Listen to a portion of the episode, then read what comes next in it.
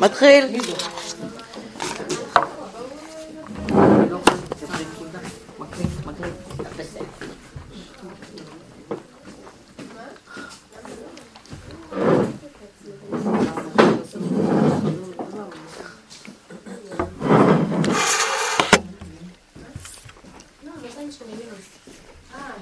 בואו נשב.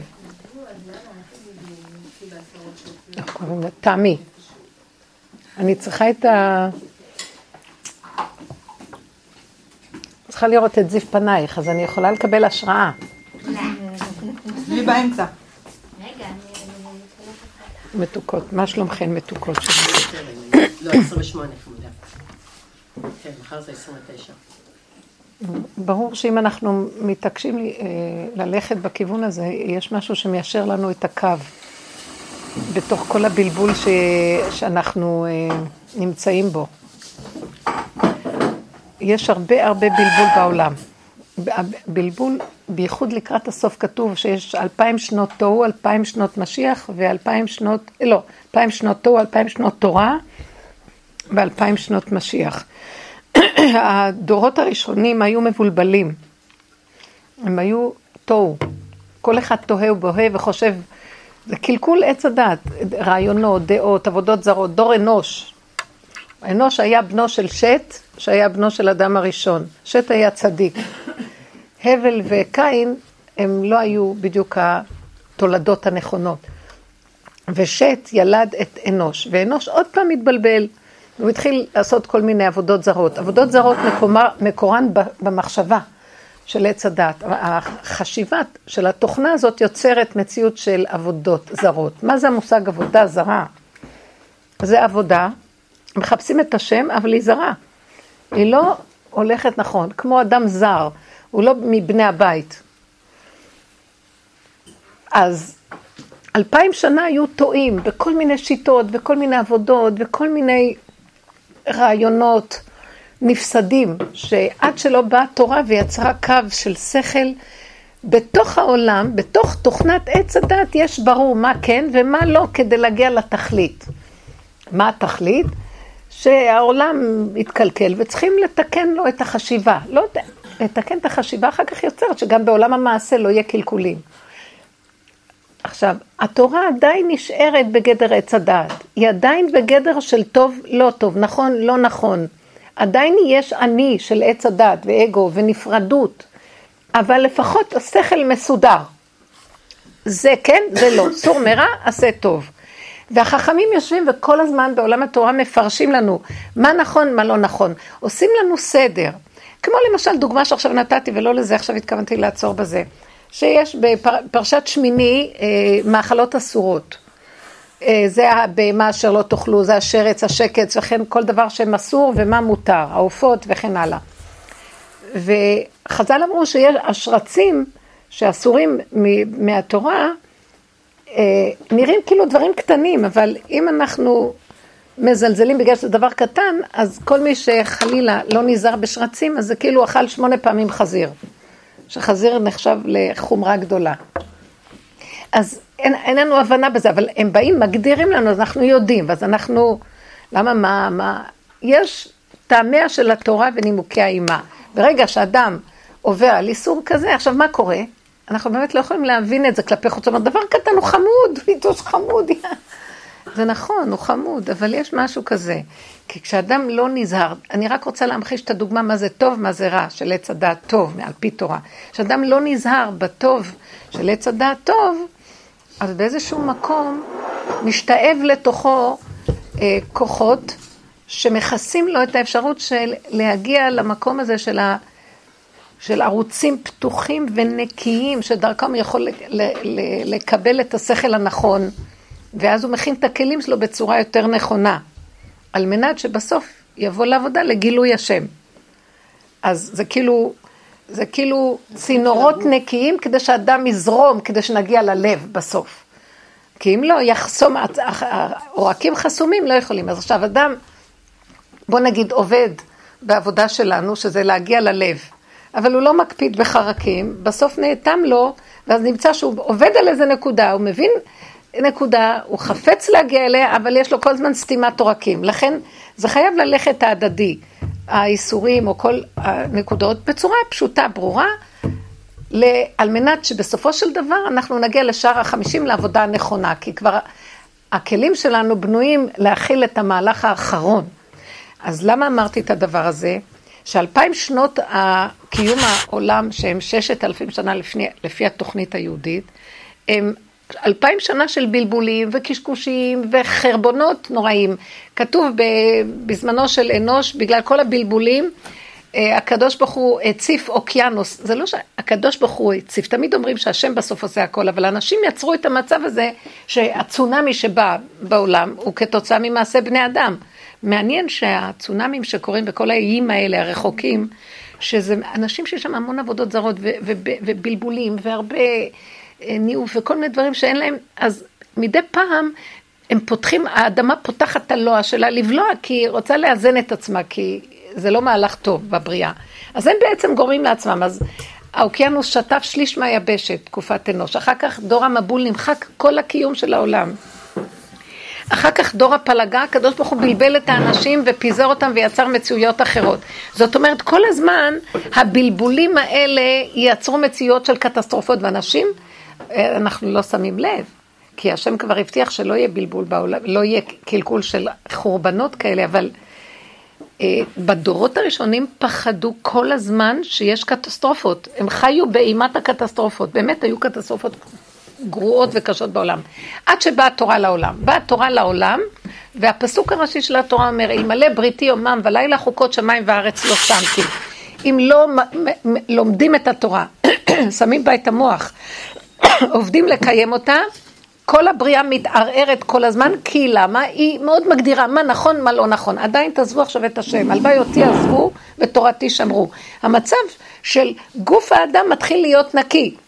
הצינורות מתנקים, אדם מתחיל לזרום, וכל הזמן לשמור זרימה של מציאות הגוף בעולם. זה המהלך שהתורה הביאה. עכשיו, לקראת הסוף כתוב אלפיים שנות משיח, זה מחולק לאלפיים, אלפיים, אלפיים. אלפיים שנות משיח מסמלים את המצב הזה. הרצון לגילוי השם, שבתורה הוא לא קיים. התורה עוסקת בניקוי הגוף, הצינורות, הכל, כדי שאחר כך יהיה זרימה של גילוי אור אלוקי, וזה ישטוף את העולם נקי. אז באלפיים שנות גלות עסקינן כל הזמן בניקוי הגוף, בהלכות, בקיום, בזה, הכל קטן, מוגדר, סור מרע, עשה טוב, החכמים כל הזמן מגדירים לנו. אלפיים שנות משיח מסמלים את הרצון של האור האלוקי להופיע בתוך הבריאה שלו, כי הוא בעצם יצר אותה לכבודו, רק בגלל החטא הכל התעכב, היה צריך לתקן, עכשיו זה השלב שיגיע המהלך הזה. ואם לא ניקינו באלפיים האלה? רק רגע, רק שאני אגמור את הדיבור. באלפיים שנות משיח, כדי שיופיע האור האלוקי, רק שנייה, כדי שיופיע האור האלוקי, האור האלוקי לא יכול להופיע על מצב של שכל. כי השכל והאור האלוקי זה שני דברים שונים לגמרי. שכל עץ הדת וגילוי אלוקות זה שני מצבים שונים לגמרי. ברגע שיופיע האור האלוקי על הדעת, הדעת מתערערת והיא לא יכולה, וזה מה שקורה. מה קורה? העולם חוזר לטוב עבור. התהליך של האלפיים שנה האחרונות דומה קצת להתחלה הראשונות, אבל עכשיו יש לנו כלים חזקים להכיל את הסערה של גילוי האור הזה. וזה מה שקורה עכשיו. אז מה קורה?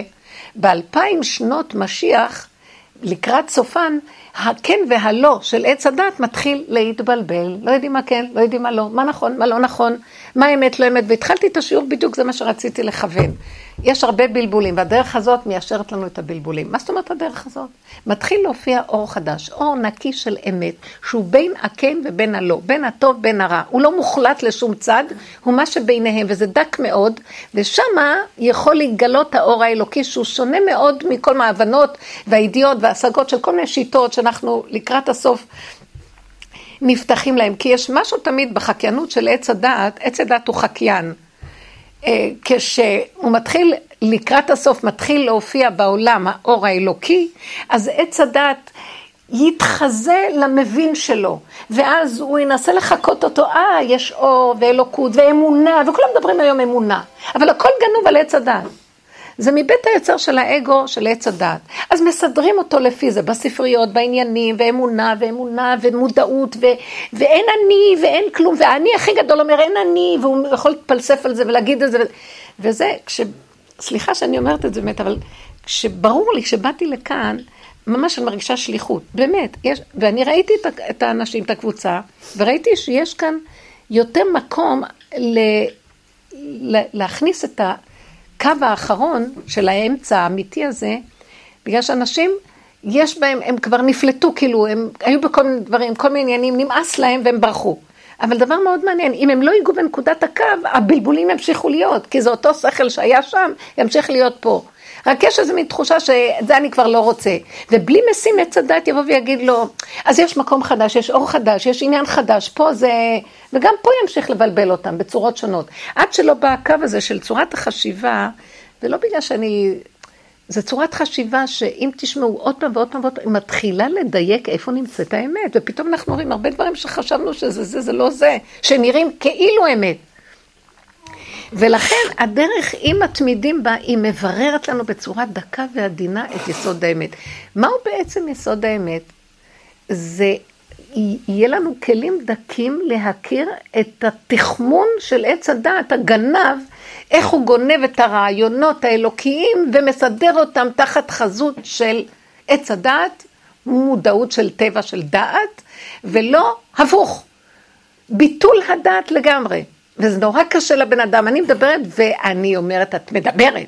כי רק הניסיונות במציאות החיים מראים לי איפה אני באמת. כי ההתנסות היא הקנה מידה, היא המראה הכי שקופה להראות לי איפה אני באמת במהלך האמיתי שלי מול כל הדעות והרעיונות והדיבורים. וזה דבר מדהים, כי אנחנו, מה שקורה בעולם הוא לא, אנחנו שמים דגש על הדעת, על ההבנה, על ההשגה, על ההרגשה, קודמים צרים עניינים, ואנחנו מתלהבים, ויש לנו כאילו הרגשות טובות והכול, אבל זה לא, זה לא אמת. בזמן אמת, בהתנהגות ובהתנסות, את יכולה לצלם ולהגיד, הנה אני. הנה, במידות, תעזבו עכשיו זכלים, דעות, מידות. המידות שהן קשורות לבשר, הכי מראות את האמת הפשוטה, בחינה של מציאות האדם, לראות כמה הוא בעצם מסלף, ועד שהוא לא יגיע למצב של כמעט בהמות, שזה מאוד מוזר לאדם דעתני בכלל לנגוע במצב כזה, אבל בהמות זה כבר עם תודעה של לאור האלוקי, זה כבר מדרגה אחרת שרק אדם יכול להגיע אליה. אה, ערומים בדעת ומשימים עצמם כבהמה, זו מדרגה מאוד דקה, כי בהמות לא יגיעו למקום הזה, ברור שלא. אם יש לנו בהמות מול העיניים, זה לקחת דוגמה כדי להגיע למקום הזה, אבל בהמה לא יכולה לקחת מבהמה אחרת ולהגיע למצב כזה, כי אין לה עניין גם כזה. ולכן המקום הזה הוא מקום דק והוא עבודה רצופה, ולכן כל הסיפורים שאנחנו כאן שואלים, שאלות שאנחנו שואלים ומספרים את הסיפורים שלנו בהתנסויות, תתייחסו אליהם ברצינות, כי זה לא שהיא מספרת סיפור שלה או זה, זה אני בתוכה. כל מי שמספרת משהו, ישר הכלל שלי בעבודה, איפה אני בתוך זה. זה לא שהיא מספרת לי משהו, אבל איפה אני בזה. ואיפה, אתמול הייתי באיזה, אתמול שלשום, הייתי באיזה שיעור, ואישה אה, שהיא עסקנית חשובה, והיא עסקים, חוצניקית כזאת, שעושה המון, ואישה עשירה ויפה והכול. אז היא, היא באה לשיעור, לקח לה המון זמן, אבל הדרך נפתחת לה, כי היא מאוד שייכת לעולם המלוקה כזה. ואז אה, היא אומרת לי, כן, הייתי אתמול בכנס משפחתי של כל מיני, משפחה מאוד ענפה מבלגיה, מאוד אה, עשירים, מאוד זה. ואז ראיתי את כל החברים של ההורים שלי, שהם בציורתי, זה היה עורך דין הכי מצליח, והיה לו שני בניינים שהיה לו מלא משרדים, וזאת עשתה איזה דברים מאוד גדולים בעסקים, וזה, וכולם פתאום ראיתי אותם התבגרו, וזה צמצם את כל העסקים שלו למשרדון קטן באיזה בניין, וזאת רק כל הזמן אומרת שהיא חייבת כבר לצאת, כי יש לה מה לעשות, אבל, אבל ראית שכבר אין לה כלום, כי כל הדמיונות שלהם, ופתאום רואה אותם בגיל מסוים, אחרי שבצעירותם, מה זה הסתכלה עליהם? אומרת איך הם, אה, הכל כל כך כלום, אני רואה את הכלום שלהם, ואני רואה את הדמיונות של כל העסקים וכל הזה, ובסוף הם נראים כל כך עלובים, הכל כל כך עלוב באמת. ואז אמרתי לה, כן, ראית את זה? אמרתי לי, כן, הם נורא עלובים. ואמרתי לה, ואת, מה לקחת מזה את? שאת כל היום בעסקים ורצה בכל המקומות. תסתכלי שכל מה שאת רואה שם, תסתכלי על עצמך, גם את נדמת לעצמך, כאילו אני בשיא. כי את עוד בשיא הגיל של ה...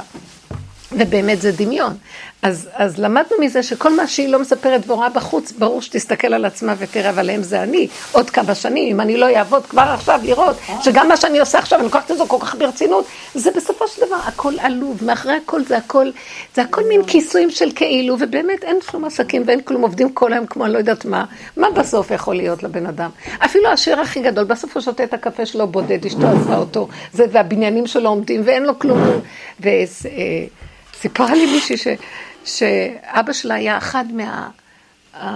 משהו מראשי הצבא וקשור לממשלה ולא לא אמרה שם. מאוד מאוד מאוד חשוב וגדול וכולם באים אצלו והוא הולך אצל ראש הממשלה והוא נמצא ובסוף הוא הזדקן אז היא הייתה צריכה לשמור עליו במיטה כי הוא, הוא היה אה, סיעודי וכנראה הגיע למצב.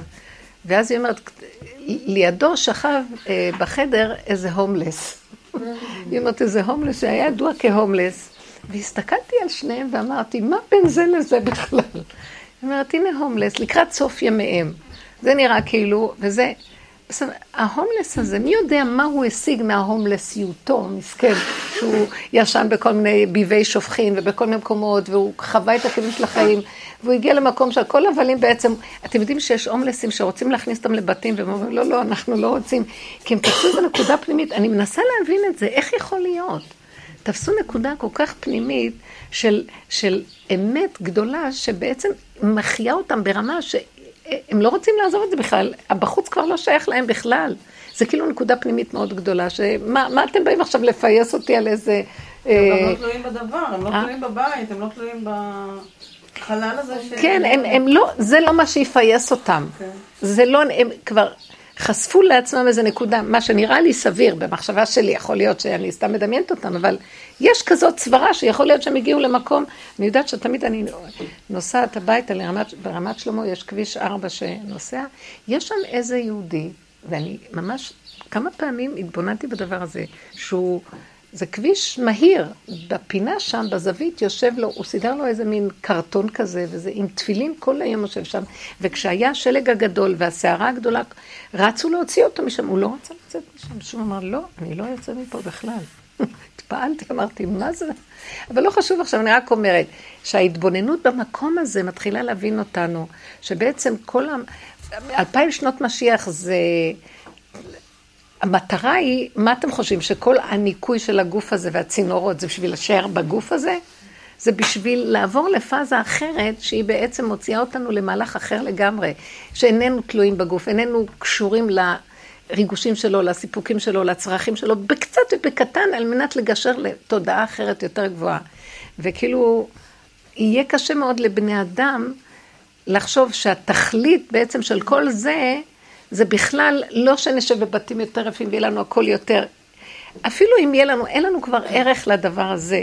יש לנו משהו שמעבר לזה שאנחנו קונים אותו, שהוא מושלם בפני עצמו, ויכול להיות שגם ייתנו לנו בחומר איזה מקום טוב, אבל זה כבר לא יהיה זה שאנחנו כל כך שייכים ואחוזים בו, וזה מחלת, אה, תכלית, תכלית ומטרת בואנו לפה.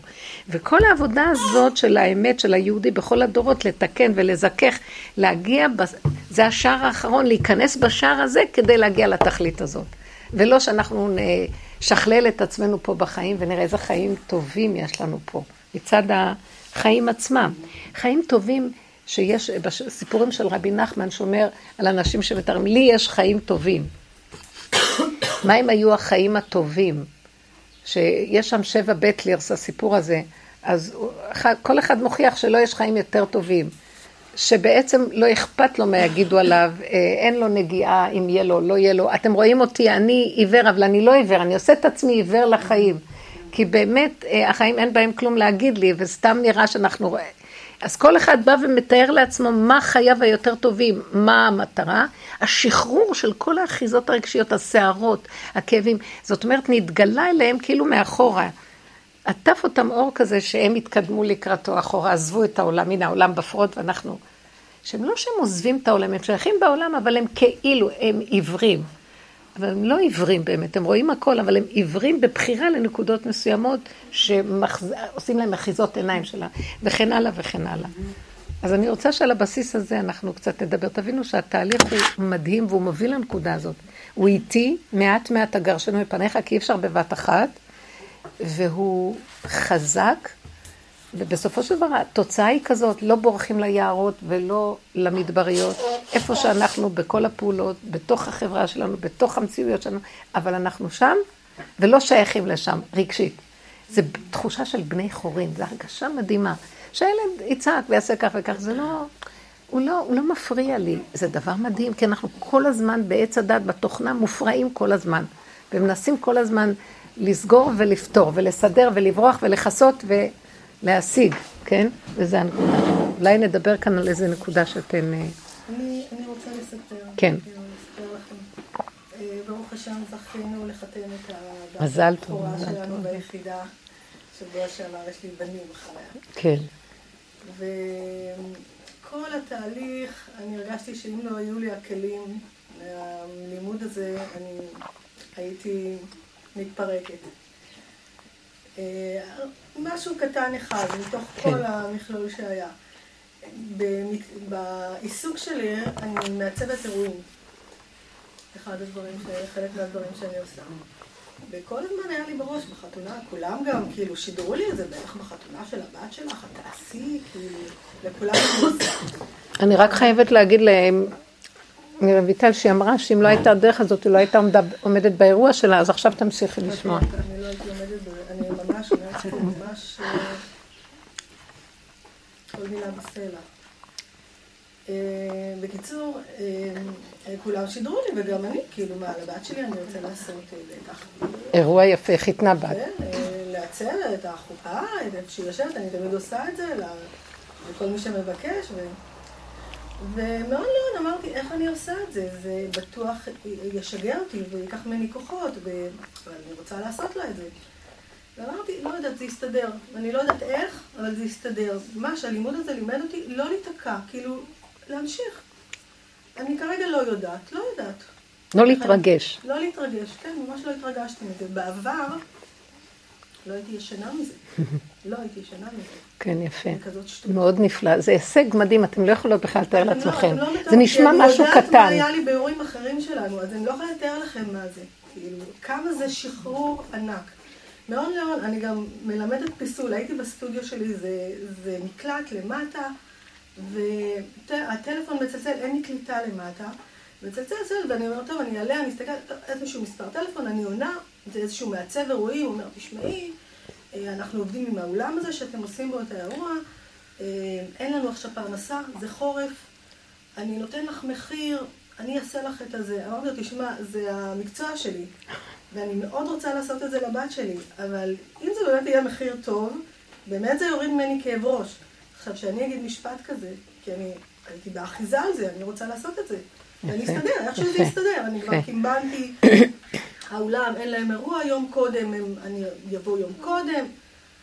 וכאילו שחררתי, אמרתי, את יודעת שזה לא... את- כאילו, את בעלת לא- השמחה, תהני. זה פשוט, בדיוק, זה השמחה, אני רוצה ליהנות, אני לא רוצה להיות בקטנות האלה ובעיסוקים האלה.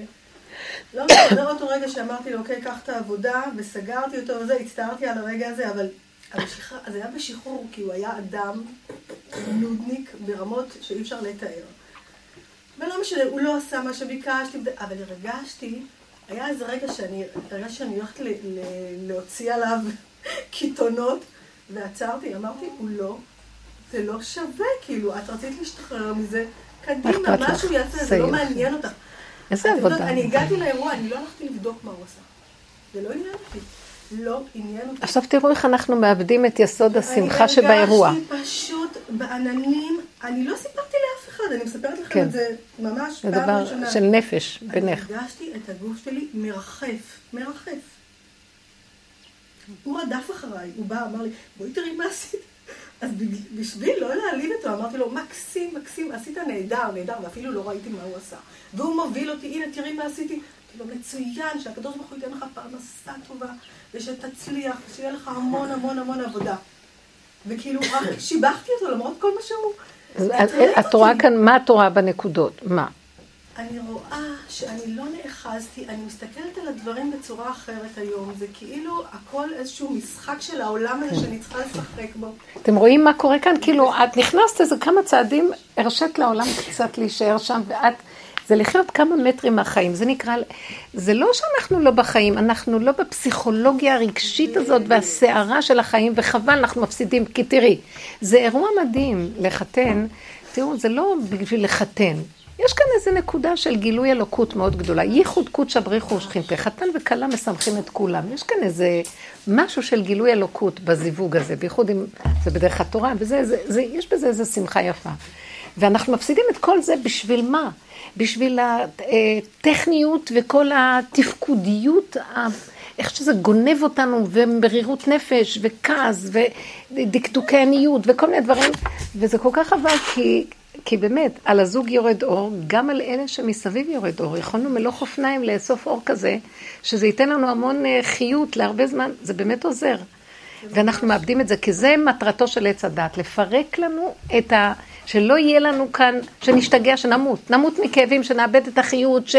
זה, הוא עובד על זה קשה, ובייחוד לקראת הסוף. מאוד. זה... זאת אומרת, הזמן יש אה, נציגים של הדברים שמביאים לך את זה לפנים. זה העולם הזה, תתמודדי, ואת לא רוצה. וטענות ומענות. מאוד חזקה. מי שהייתה פה, דיברנו קודם, עצבי ברזל. אה, צריך עצבי ברזל, אין מה לעשות. ממש כל הזמן... אז אני אגיד לכם משהו, תקשיבי. יש רגע של עצבי ברזל לעצור מול העולם, אבל אני נותנת לכם תרגילים נוספים. כנסו פנימה. גם אין לי כוח לעצבי ברזל, אין לי כוח לכלום. אתם מבינים מה אני אומרת? גם עצבי ברזל דורשים המון כוח לעמוד מול העולם. גם שם הוא כאילו אומר לנו, תילחמו איתי, נראה אתכם, אז אני אראה לך, אני אראה לך, אני באה מצד האלוקים, מה, אני לא יכולה? אבל את יודעת מה, הוא ינצח אותי, כי אני במשבצת שלו, אנחנו בעץ הדת פה. לכן עבודתי לנטרל אותו, תעשה מה טוב. כאילו, כאילו, יש המקום הזה שאנחנו משחררים, וזה קשה, מסכימים למצב, משחררים. להסכים לדבר זה מאוד קשה, כי המוח שלנו מאוד כפייתי, והוא רוצה הבנה, והוא רוצה, הוא רוצה דעה ועמדה. מה, אין לי מה להגיד, מה, אני פראיירית? ואנחנו עושים המון מלחמות שם מטעם הדרך, שתשש כוחנו. זה מה שאומר דוד המלך בתהילים. תשש כוחי, עצמו אה, שונאי, אה, אה, איך אומר, בלו, שאג, בלו עצמיי בשאגתי, אני עובד מאוד קשה, ואין לי כבר כוח מולם, ואני גומרת את הכוחות שלי, והם מתחדשים כאילו עוד לא התחילו, כי זה הכוח שלהם, והם רק לזה נוצרו. ואילו אני לא יכול לעמוד מולם. אז השם אומר לי, עזוב אותם, בוא אליי.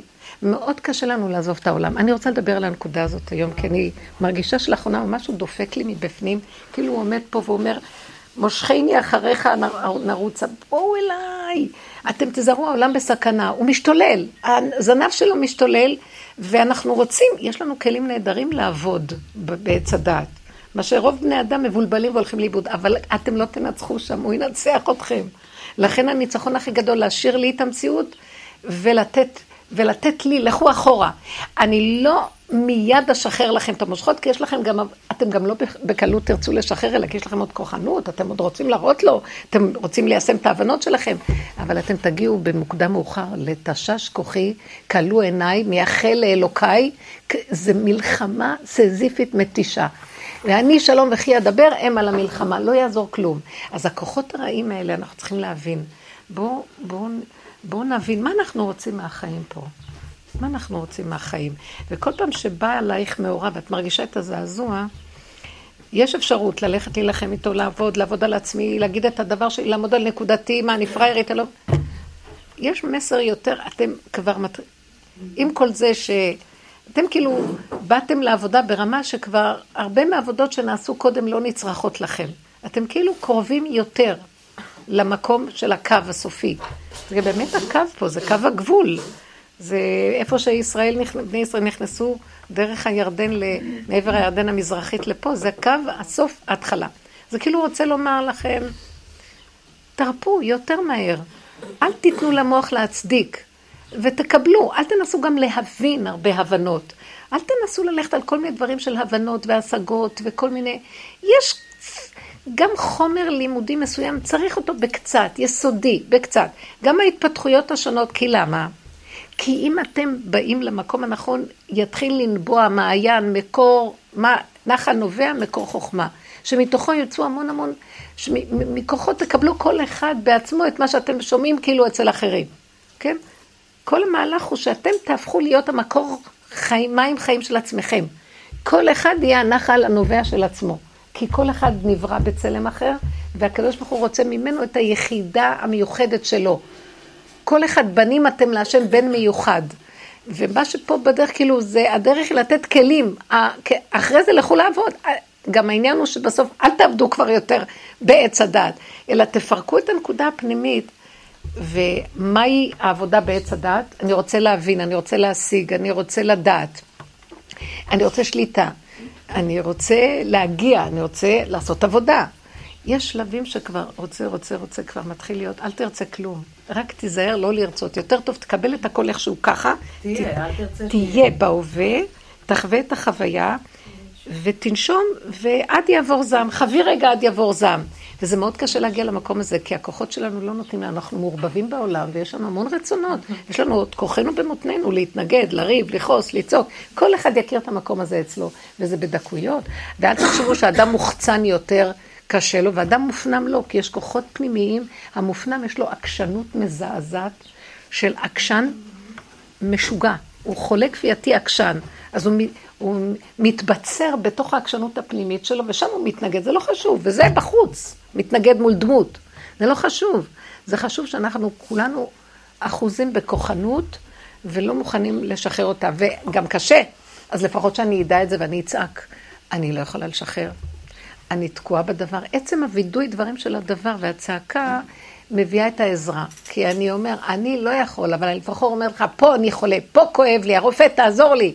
אני אומר לך איפה, אני מדייק להגיד לך, זאת עבודת האדם האחרונה שנשארת לו להכיר את המציאות של התקיעות שלו ולהתוודות עליה. עד שהוא מגיע דרגה אחר דרגה לשקט נפשי, הסכמה, קבלה ובקשה פנימית של תחנונים, מושכני אחריך נרוצה כי אני בסכנה. העולם נמצא היום בסכנה מאוד גדולה, של הכחדה. תעזבו הכחדה פיזית, יש איום כזה גם. שעץ הדת ישתלט עלינו עד שלא נדע בכלל שיש סיכוי להיות משהו אחר, חוץ ממה שאנחנו. מה זאת אומרת? מה, לא, לא, אני לא צודק? מה זאת אומרת? נגיע למקום כזה שאנחנו נאבד את האפשרות לעבור לפאזה אחרת לגמרי. לא באנו להיות צודקים או לא צודקים. באנו לשרת איזה משהו אחר, שמזה יהיה לנו את התועלת הכי גדולה והזיווג הכי גדול, הבורא והנברא. אין, אין שלום בעצמותה יותר מזה, אין חירות יותר גדולה מזה, אין מתיקות ושפע וברכה יותר גדולים מזה. ואת זה אנחנו נאבד כי הוא יפתה אותנו להילחם, לכעוס, להתרגז, להתעקש וכן הלאה וכן הלאה. בכל מיני דברים קטנים בעולם. ואני רוצה דוגמאות קצת מה, מהנקודות האלה של מציאותנו בעולם, איך אנחנו מתייחסים אליהם. ברצינות, זה מפריע לנו ומרגיז אותנו, ואנחנו מתערבבים איתם, וכל רגע, כולנו, בנטייה למעידה מהנקודה הזאת. ואיך אנחנו נעצור ונעמוד ככה ונגיד, רגע, רגע. מה, מה אני רוצה להיות צודק? מה אני רוצה לנצח? מה אני רוצה? איזה עמדה בעולם? אני רוצה... אני רוצה חירות. אני רוצה דבקות ביסוד האנר... אנרגיית החיים. אנחנו קוראים לזה דבקות הבורא, שהוא נמצא בתוכנו פנימית. אני רוצה שלא יהיה כואב לי, אין לי כוח לכאבים. אני לא יכולה לסבול כאבים, אני מדברת על כאבים נפשיים. ואני רואה, אני יכולה לתת לכם מיליון דוגמאות מעצמי, אבל אולי אה, תדברו אתם, ונוכל לדבר על זה. אני אספר, אה, כן. אני עוברת תקופה אה, עם עצמי ככה כבר, אבל זה באמת, אני חושבת שזה משהו שזה קרה אולי זה נולד קצת לפני שנפגשנו, ואחרי שנפגשנו זה ככה משיעור לשיעור זה עובר ונעשה יותר חזק, ו... והנה אני מוצאת את עצמי, את יודעת, כל בוקר מתעוררת. אני אומרת תודה, אני נהנית ממה שיש לי, ואני מוצאת את עצמי שואלת המון בזמן האחרון, מה, מה, מה, מה, מה אתה רוצה ממני? באמת, ריבונו שלה, מה, מה אתה רוצה? מה, את, מה אתה מעביר אותי? אני מגיעה להמון תובנות, והשבוע היה לי איזו סיטואציה. התעוררתי ראשון בבוקר, אחרי שסיימתי לשתות את הקפה, היה לי סבבה נהדר, פתאום, כאילו מישהו לקח וחיבה לי את השלטר. לא התחשק לי לעשות כלום, לא בא לי לעשות כלום. ולרגע שככה שכבתי, יצא לי אפילו מין איזה, לא כעס, אבל מין איזה סוג של מרמור כזה. כן. יאללה, באימא שלך, אוקיי, בסדר, לא סידרת לי את זה, לא סידרת. אז מה אתה רוצה? פתאום נעשה לי איזה, התחלתי לצחוק, אמרתי לעצמי, לא יודעת, איזה קול, אומר לי, מה את רוצה? קורת גג יש לך, סידרתי לך. יפה. אוכל יש לך. כאילו, ניסן מקבל פרנסה, תראי איזה יופי, הנה את לא עובדת, דווקא ניסן עובד. ואז פתאום יצא לי קול, את אומרת לו, אני גם רוצה לעבוד. אז הוא אומר, תעבדי, קומי תנקי. אמרתי לו, לא היה קומי תנקי, תתפוצץ לו, ינקי, ישכב במיטה. שכבתי בספה. עכשיו, אני, את יודעת, אני שוכבת, אני לא רגועה בשלב. אמרתי, די, אל תשתגעי, תירגעו. טוב, חזרו הבנות, אין מה לאכול. לא אכלתי כלום, לא עשיתי כלום. נשאר אוכל משבת, היא באה אליי, מה? מה עשית לי? מה זה? אני, את יודעת, לרגע בא לי איזה, יאללה, באמא שלך עוד שניה, אני אתן לך איזה נבוט, אני מעיפה אותך כי בדיוק, ואז פתאום אמרתי עם הראש, ואז אמרתי, את יודעת, את אמרת, תתגרשי מבעלך מהראש, אמרתי, אני מתגרשת ממך מהראש. תעזבי אותי, אני מתגרשת ממך. ואני עושה לה, באיזשהו שלב הפסיקה להתלונן, הלכה הכינה לאכול, ואז ניסן הגיע הביתה. מה? למה לא יכלת ילדה לאכול? את בבית. לא, לרגע ראשון אמרתי, כי היא באה להגיד לו, אבא, אמא לא הכינה כלום. איך הם כן, מסכסכים את האבא והאמא כל היום. ישר הלכה להתלונן עליי. מסכסכים. עכשיו, דבר ראשון, קודם כל רציתי באמת, אני אומרת, אמרתי, מה יש לי עכשיו, אני אענה לו? סתמי, סתמי, שבי בשקט, שבי בשקט, שבי בשקט. בקיצור, נכנסה הבת השנייה כבר, בכל הבלגן, אנחנו זה, נכנסה הבת השנייה. אז היא אומרת לו, מה, מה, למה? הוא אומר לה, אמא לא יכולה כלום. אז היא לו, טוב, אני לא צריכה, אני יכולה להסתדר. יופי, סגרתי בזה את הבסטה. בערב, שככה הייתי עם הבנות, אז שחר, הבת הש- השלישית שלו, אומרת לי, אמא, זה היה לך בסדר? הרגשת טוב? לה, לא יודעת, זה עבר לי. אומרת לי, אז עדיף ככה שתהיי, היה לך... היא אומרת לי, הבנתי שאם אני סתם, אני סתם ארגיז אותה. היא אומרת לי, בסוף הסתדרתי, לא היית צריכה להכין לאכול. אמרתי, יאללה, יכלתי או להתהפך בסופו של דבר. נכון, בסוף גם לצעוק. נרגע. אבל אני- כאילו, היה לי אחר כך איזה בדיבור, כי אמרתי, אוקיי, בסדר, אז אתה מעביר אותי עכשיו איזה משהו. כאילו, אתה מעביר אותי תהליך. להירגע ולהיות יותר רגועה. למשוך את הכוחות הרגשיים שלך מהעולם, העצבנות ששם השקעת מניות במשך השנים, כי ככה חנכנו, כולנו. אז את היום אותם פנימה, פנימה. זו תחושה של בן חורין. תראי, זה בסדר, הם גם נתנו לך מקום, נכון אמא, זה בסדר מה שהיה איתך, זה בסדר. למה אנחנו צריכים להיות עבדים פה? אבל אנחנו גורמים את זה, כי אני המצפון, ואני אקום, ואני אעשה בית דווקא, ו... לא חייב, לא חייב, לא חייב, לא חייב. והם יסתדרו, ייכנס ישועה של השם שם. הם יהיו בני אדם יותר של צורה. וזה בדיוק הנקודה, זה היום זה כבר לא הם, זה יותר אני. כי אני פתאום, את יודעת, אני מחפשת, כאילו, את אמרת, נכון, זוכרת איזה שיעור, אמרת, זה לא תלוי בדבר, זה, זה לא משנה אם יום, את, את לא יכולה ליום יום באסל, יום אסל, כאילו, כן. וואלה, אם את במתיקות, אז את במתיקות כל הזמן. ולפעמים אני מתארת שאני מוצאת את עצמי לא במתיקות, לא נורא. ולא בנעימות. לא נורא. כאילו, אני- אני מבינה שזה לא נורא, אבל פתאום אני אומרת, רגע, אבל אני כן רוצה. אז פתאום הוא אומר לי, אז לא תקבלי. פתאום הוא אומר לא, לי, לא אני שלא, לא נותן לא לך. שלא תקבלי. תבקשי יפה. תגידי לי, אבא, תן לי מתוקות. היה לך בסדר שהאמא, הבת באה ואומרת, מה? לא הכנת לי, ואת באה וצועקת עליי, השם, מה אתה לא נותן לי? זה בדיוק אותו דבר, הוא גם אומר לך, תגידי לי, אני רוצה מתיקות, אני רוצה רגיעות, אני לא רוצה להיות עבד של כלום. הוא מביא אותנו למקומות, אני לא יודעת מה להגיד לכם, חירות שכזאת, אני יושבת ואין לי מה לעשות. תשמעי, יש לי גם משפחה בבית, ואין לי מה לעשות, יושבת ואומרת, את זה אני אעשה, לא, לא צריך, ואת זה, לא צריך. מה עשית היום? לא צריך לעשות כלום, אני עונה לעצמי. עצם זה שאני יושבת זה גם טוב. אבל זה לא משגע אותך, כי אותי לפעמים זה משגע. כי המוח שלך משגע אותך שהוא מות- מותנה, חייבת לפעול, חייבת לעשות, חייבת, חייבת, חייבת, לא, והוא רוצה לשחרר אחרי אותנו. כאילו, אחרי הרבה שנים שמקבלים את הסיפוקים מהעשייה ומזה, אז אה, נכון, יש תקופה שזה פתאום נראה ש... לא, אז אמרתי, אני רוצה להתנדב. בא לי ברעיון, אני רוצה להתנדב. אז מה אומרת הבת הקטנה שלי? תתנדבי אצלי! את יכולה להתנדב אצלי כמה שאת רוצה. אמרתי לה, אבל לא רוצה אצלך. מבינה, לא, גם אני בת שלך. מתוקה. כן, אני רוצה, לא יודעת, בא לי להפיק מעצמי. אז תבקשי מהשם, אני רוצה להיות אה, עסוקה בטוב. תפתח לי פתח. דברו, דברו עם השם ברכות. תראו, זה, ש... זה שהוא נותן לנו עכשיו את העבודה הזאת, קודם כל העבודה הראשונית זה בפרונט מול העולם, להראות לנו איך אנחנו גנובים על העולם, איך כל המניות שם, איך אנחנו אחוזים ומשוגעים, ואיך אנחנו עם ייסורי מצפון והלקאות עצמיות. לא, תתחילו לנתק. מנתקים, מנתקים, כמו שאומר ציפוקים, ריגושים, מנתקים, פתאום את אומרת, משעמם לי. עכשיו את יכולה להגיד, אני לא רוצה להיות אדם שיושב בלי כלום, כי אחרי רגע הוא ילך עוד פעם על הסיפוקים והריגושים, הוא לא יכול לשבת רגע, בייחוד אדם אדרנליני, נו. אבל אז ריבונו שלם, תפתח לי פתחים, להיות עסוקה, תשלח לי עיסוקים מעניינים, דברים שמשמחים אותי בקטן, במתוק, שמחיים אותי, וגם אם אפשר קצת להרוויח, למה לא? אל תתנדבי בקלות. סוסים בלגים עובדים בחינם. זאת אומרת, משהו קטן שיש בו איזו נקודה שעוזרת גם לחיות ולזוז בעולם, וצריכים את הזוזים. אז, אבל זה דיבור פנימי. אבל קודם כל צריך את המערכה הראשונה של הניקיון, אה, לנקות את כל האחיזות הרגשיות של החרדות מהעולם והריצות המשוגעות, כי אם אני אפסיק, מה יהיה איתי ולא יהיה איתי, ואני נמכרת לכסף, לכבוד או לבוסים ולמערכות השונות. להתחיל לנתק.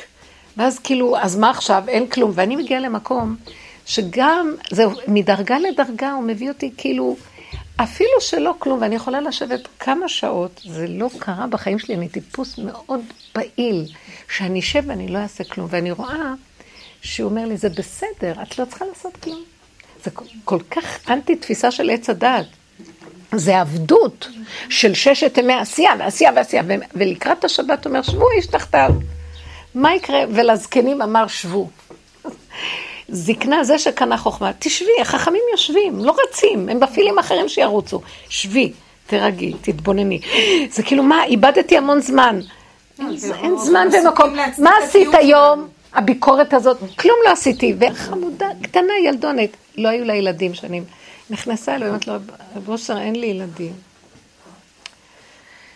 אז הוא אמר לה, את באמת רוצה שאיתך אני מטייל בכל העולמות. היא אמרה לי, מה הוא התכוון? אמרתי לו, וואי, איזה ברכה מדהימה.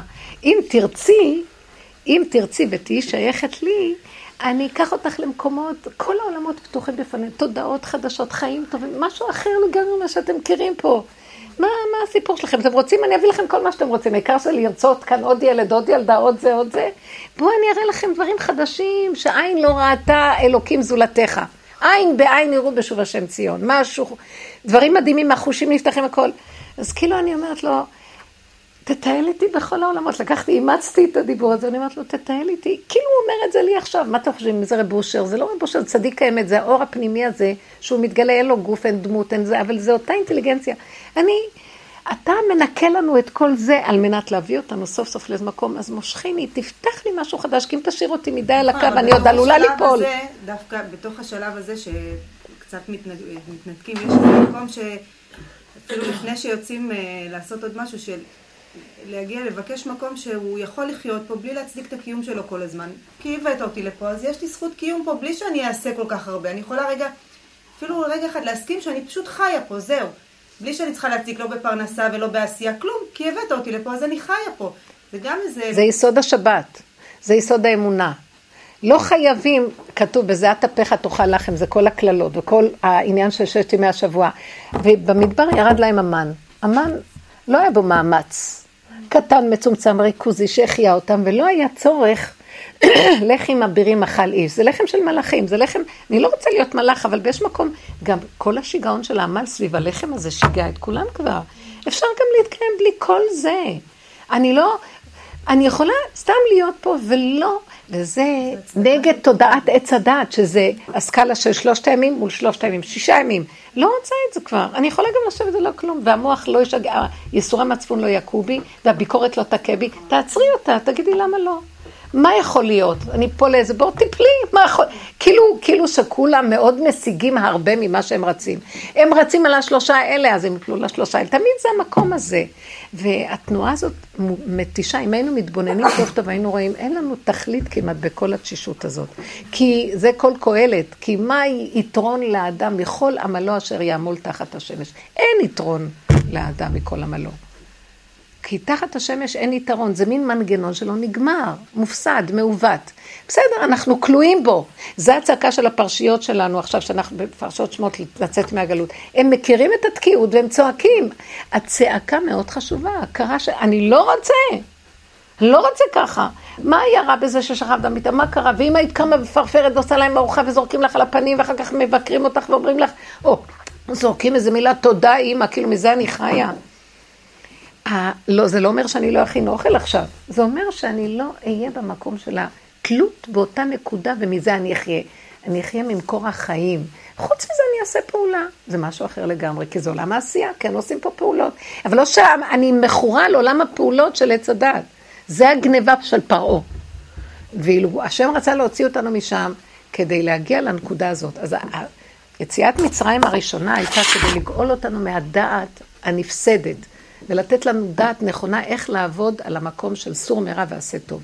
והמהלך השני, שזה הזמן הזה לקראת הגאולה החדשה, זה לתת את כל מציאות עץ הדעת, לא רק את הדעת, גם הדעת, גם הלב. וידעת והשבות תחת, שהשם הוא האלוקים, אין עוד מלבדו.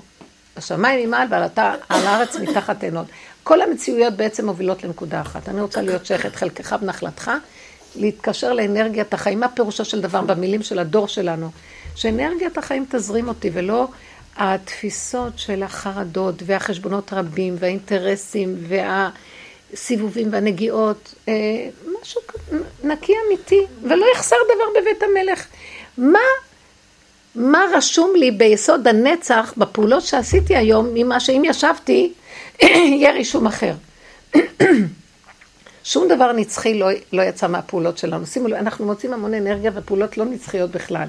ואת יכולה לשבת ולעשות פעולה אחת קטנה והיא נצחית. זה לא תלוי בכמות וברמה אה, של ה... כאילו, של המספר של הדבר. נקודת אמת קטנה שווה את כל העולם, זה יש לך לנצח. כל השאר מתנדף והולך ואין בו ממש, וזה אחיזת עיניים גדולה. לכן צריכים לקחת את הכל בפרופורציות אחרות. יש פרופורציות אחרות בדרך הזאת. זה, אז זה מפחיד אותי, גם אני, אל תחשוב, אנחנו תחת השפעת העולם, אז מה עשית רגע, איך היום? אמרת?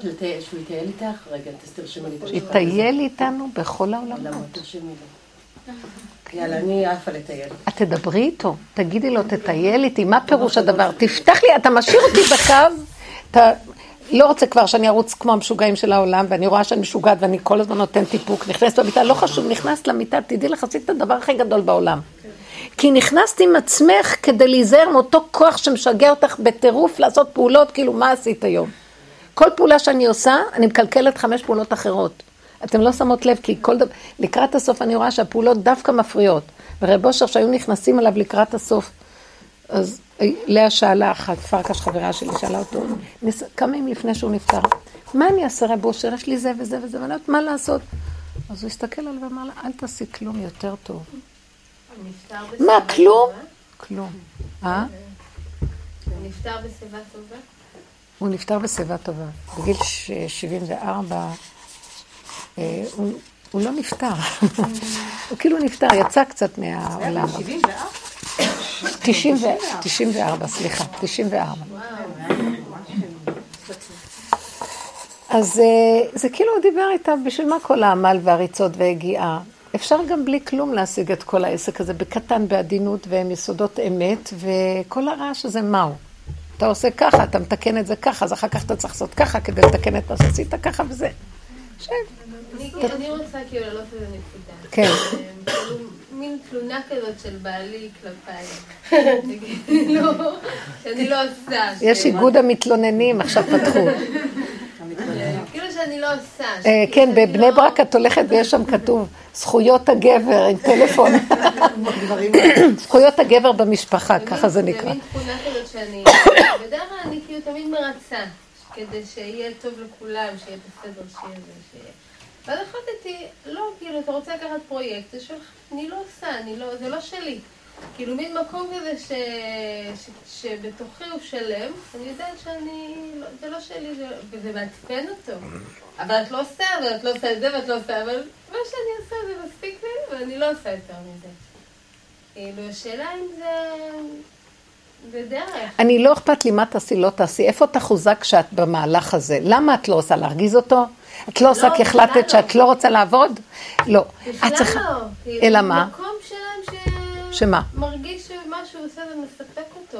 שאני לא מרגישה שאני צריכה לעשות משהו עכשיו בשביל לרצות בשבילו, יפה. כאילו. ש... כאילו את מתחילה להיכנס למשבצת שלך ובודקת ביסוד הפנימי שלך זה לא סותר שאתה תעשה מה שאתה רוצה, אין מלכות נוגעת בחברתה, למה אני צריכה אה, להיכנס במשבצת הזאת? ואז אני רואה, לא אכפת לי להיכנס, אבל אני רואה, לא, זה יעלה לי בקורבן שאני מתקרבנת, אני רוצה לרצות אותך, אני מפחד מפניך, אני רוצה לקבל ממך משהו, ומחר לא תיתן לי אם אני לא אעשה ככה. החלטתי שלא, לא אתה זה שנותן לי את צמרי ופשתי, השם יסדר לי. חוץ מזה, אני רוצה להישאר בנקודת האמת וממנה לינוק. וכשאני, זה דבר חדש, כי האישה תמיד מושיטה בקללה, בקללה האישה מקוללת להזדקק לבעלה, ופתאום אומרים לה, לא, אור חדש מתחיל להיכנס, האור הזה לא יכול להיכנס אם את בשעבוד. את יכולה גם שהוא, שיבוא האור הזה ואת לא תהיי שייכת, 80 אחוז לא יצאו ממצרים, 20 יצאו. את רוצה להישייך ל-80? גם אפשרי. מי רוצה לגאול את נקודת הנפש שלו מהמצב הזה? אז את נעצרת, לא פירקת בית, לא מרדת בכלום, פשוט מרדת בנקודת השקר של עצמך והקללה. שהשם מחכה מתי יבוא הזמן ונמרוד בה, וכאשר תפרוק הוא לא, וכאשר תריד, תפרוק הוא לא מעליך. יש זכות וחובה ובחירה לבן אדם למרוד בנקודת השקר. והשם מחכה מתי נבוא נכיר אותה ונמרוד בה, ולא נפרנס אותה. כי זה המצב שהוא מאפשר לו להתגלות. כן, שאני בטוב, ואני גם בטוב מולו, מול הבעל. אני אומרת, אני לא עושה, הכל בסדר. את לא נגדו, את בעד לא. נקודת האמת שלך, וזה שני דברים שונים. וואו, זה דבר גדול. אז עכשיו הוא מאוד מאוים שאת לא איתי. למה אני צריכה להיות איתך? למה אתה, כאילו, באיזשהו מקום אתה רוצה פרויקט מסוים. אני רוצה לעזור לך, זה לא שאני מתנכרת אליך, אבל תדע לך, כשאני אעזור לך, אני בעצם נגנבת בצורות לא טובות. תאפשר לי, בבקשה ממך, לזכות במערכת של הזוגיות בינינו, שגם אני אחשוף את נקודת היסוד שלי ואני אקבל חיות ממנה. זה יהיה לך טוב, זה לתועלתך, כי גם אתה תעשה אחר כך כמוני, ולא נזדקק זה לזה, ואז יהיה משהו יחבר אמיתי בינינו. מה דעתך? ותדעו לכם, בזכות הנשים שככה הם עבדו במצרים, כי זה סוד המראות הצובעות, שהם התבוננו בעצמן, למה כל החורבן הזה קרה? כי הגברים עזבו את הבית, והם היו נשים חזקות מאוד, והם הפעילו את הכוח כלפי הסובב. כמו שהיום, ממש זה אותו סיפור כמו היום, שתדעו לכם, אותם יסודות. ונשים היו נשים חכמות, כתוב, ושאלה אישה משכנתה או מגרת ביתה, כשהשם אומר למשה שעם ישראל יצאו ממצרים, ינצלו את המצרים ויקחו את הכל. אז ושאלה כלים משכנתה או מגרת ביתה, אז שואל, מה זה גרת ביתה? מה זה גרת ביתה? שהן היו נשים עשירות והיו מזכירות את הבתים שלהם למצריות. משמע שהן היו בעלות ממלכות פיננסיות ועשו הרבה דברים. זו הייתה מעצמה. מצרים הייתה מעצמה כמו שהתרבות המערבית היום, בצורה שונה. היא הייתה מרכז העולם, כל העולם בא לשם לשבור לחם, כן? כי זה היה המרכז העולמי. ואז נשים היה להם כוחות, אבל הם ראו מה שזה, הם לקחו את הכוחות והשתמשו בזה כלפי חוץ והחליש את היסוד של ה... וזה מה שאמר ביסוד של פרעה.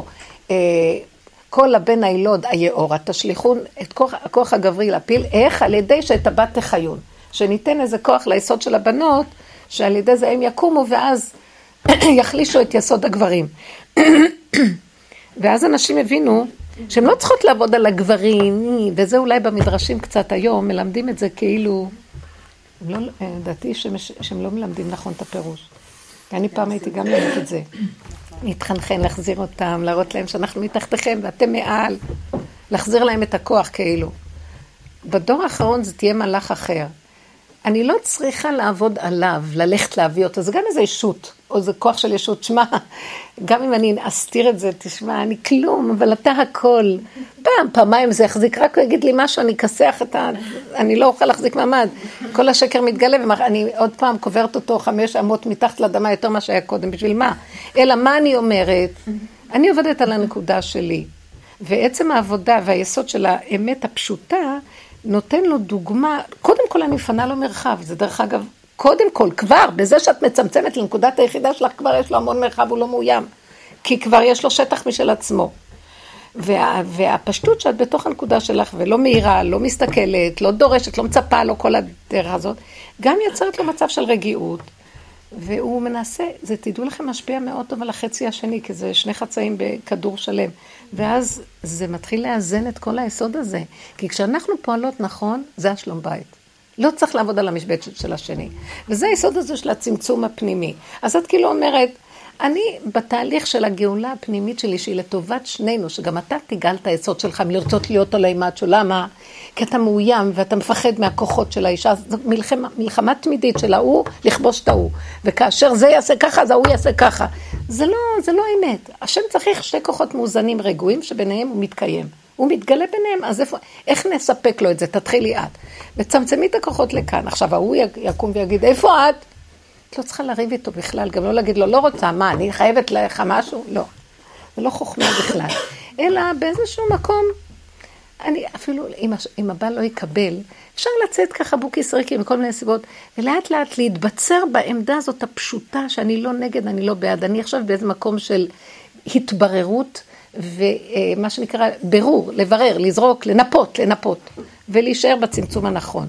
הוא גם בסופו של דבר יעשה אותו דבר. וזה מתחיל להיות זוגיות. מה זה זוגיות? זוגיות זה שני בני אדם שונים, שהם צריכים את הכוח המנגד בשביל לבנות את עצמם. כי הזוגיות היא מנגדת, אעשה לו עזר כנגדו, לנגד אותו על מנת לא שהוא יכבוש את השני, שיכבוש את הנקודה בתוך עצמו שהשני מראה לו. איך? מה המשמעות של עזר כנגדו? כי אין התפתחות אם אין כוח המנגד. כי אם הכל אותו דבר כל הזמן.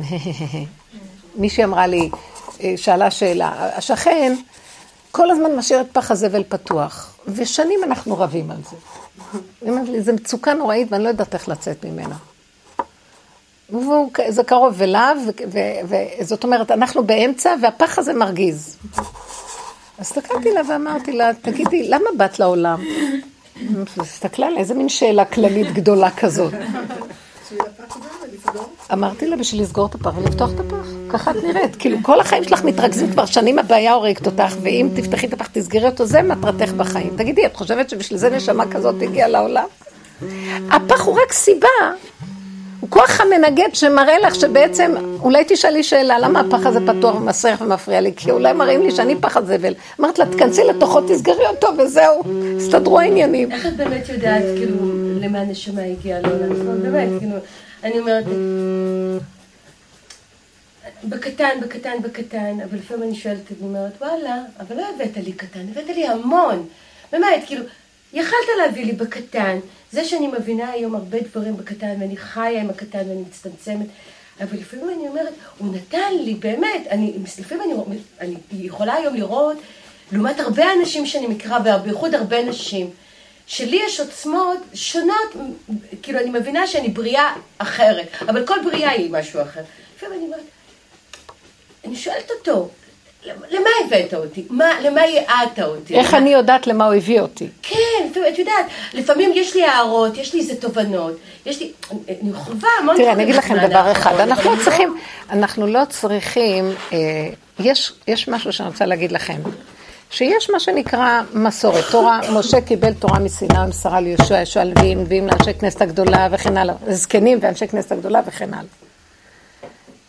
יש לנו קבלה מסורת שנמסרה מ, מ, באופן ישיר מהשם למשה, ש... ואתם תהיו לי ממלכת כהנים וגוי קדוש. קודם כל, העם היהודי יש לו איזה יסוד שאין אותו קיים בכל העולם.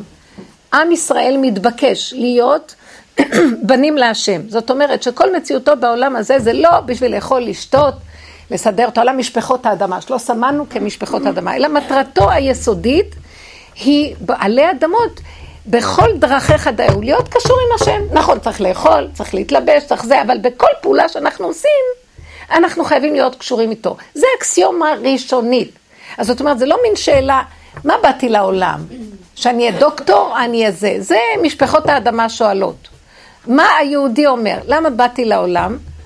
כדי לא לשכוח שאני בעצם כאן איזה נדבך שחייב להיות קשור לשורשו כל הזמן, כי כל העולמות העליונים יונקים דרך הנדבך הזה, וככה זה אנרגיית החיים. אנחנו הכלי שדרכו אנרגיה אלוקית יורדת לעולם, וככה העולם ניזון. אנחנו נקודה פנימית. אז זה דבר בסיסי יסודי שחייבת להיות אצל כל יהודי, וזה הלך לאיבוד. שכחנו. עכשיו, חוץ מזה יש מדרגות של שאלות אחרות.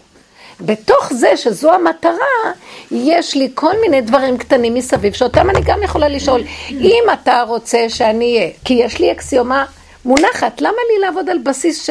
מה לך לחפש בהודו, כל מיני דברים? הנה בסיס כתוב. עכשיו, בוא נגיד שזה ברור לי. השאלה השנייה אומרת לי, אבל אני בכל אופן שונה מהחבר שלי, שהוא גם כן בן להשם, והוא יש לו תכונות אחרות, ולי יש עצמות אחרות. אז אני מתחיל להבין שאני צריך הרבה להתבונן ולהכיר את עצמי טוב, טוב, טוב, ולא לאבד את החלק הזה של ההכרה באישיות, בתכונות, בטבע, שממנו אני צריך לעבוד את השם.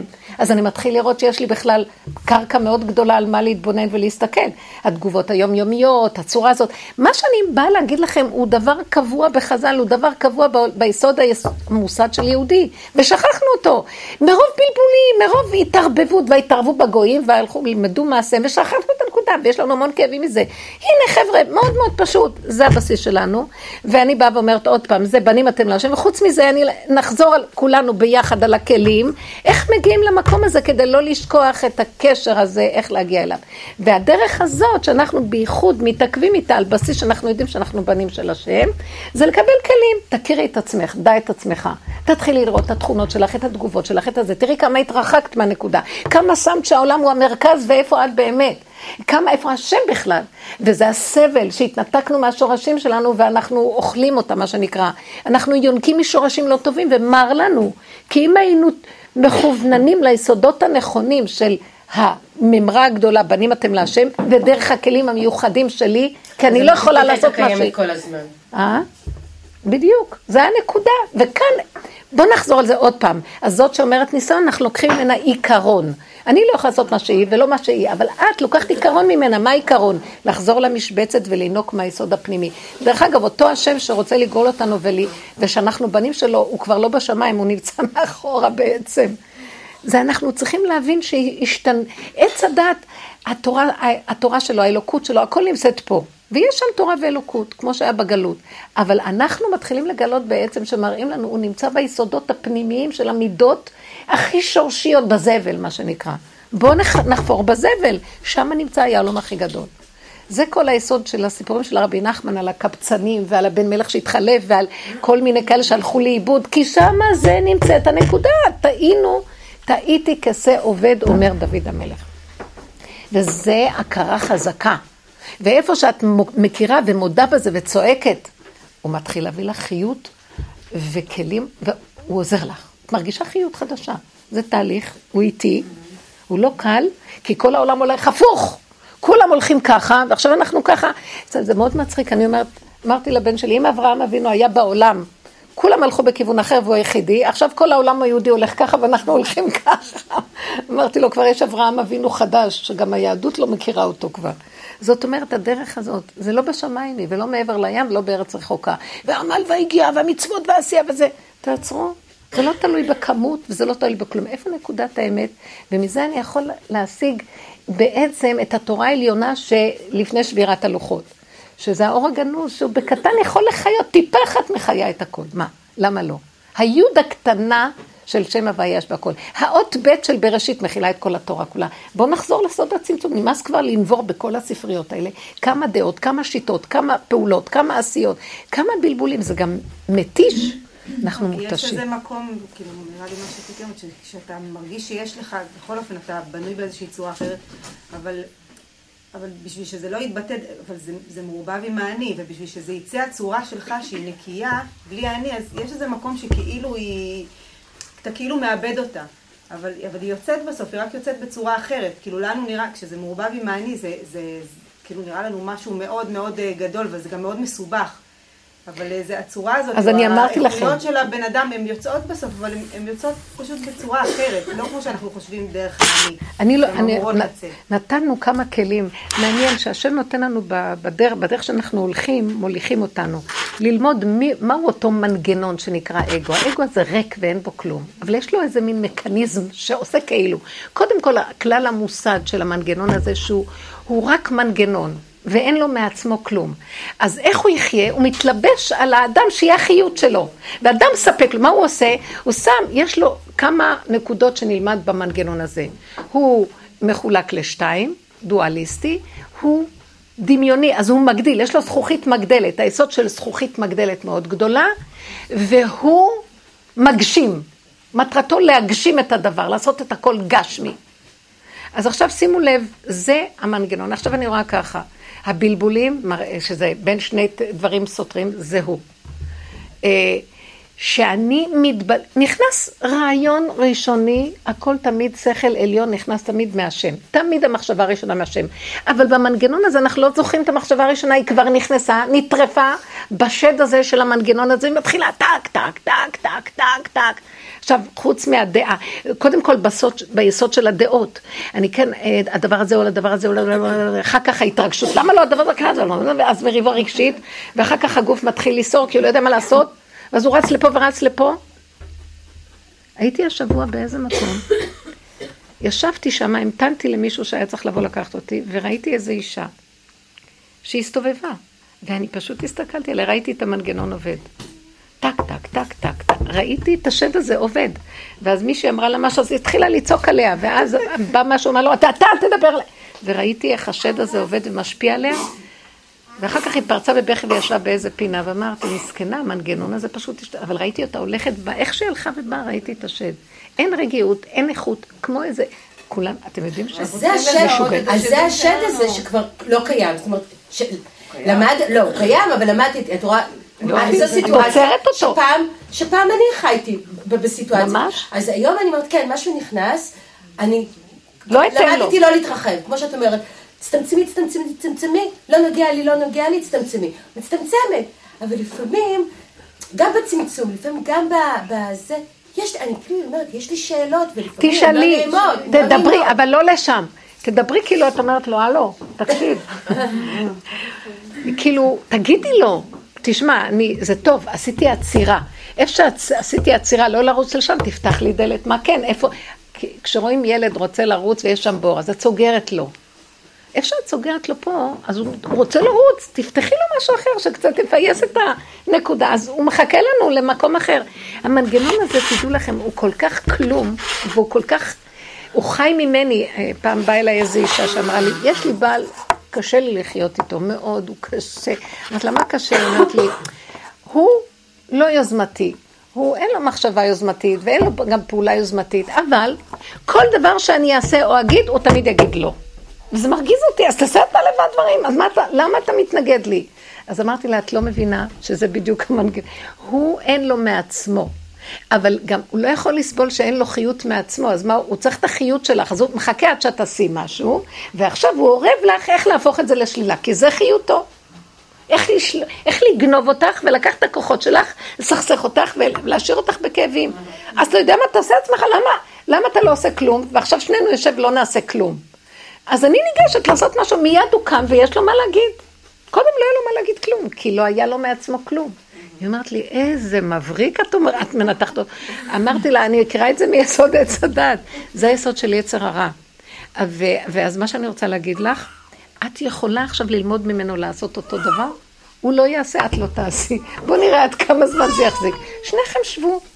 זאת אומרת שהם יושבים נניח באיזה מצב, ומישהו צריך ללכת להביא כי חסר משהו, היא תמיד הייתה קופץ ומביאה. אז עכשיו שהיא מביאה, אז הוא אומר לה, למה הבאת את זה? היית צריכה להביא את זה. אז היא, היא עכשיו יושבת, חסר משהו בשולחן, בוא נגיד. אז uh, היא יושבת. אז הוא יושב, והוא לא יודע אפילו שחסר. אבל היא לא תקום להביא דבר.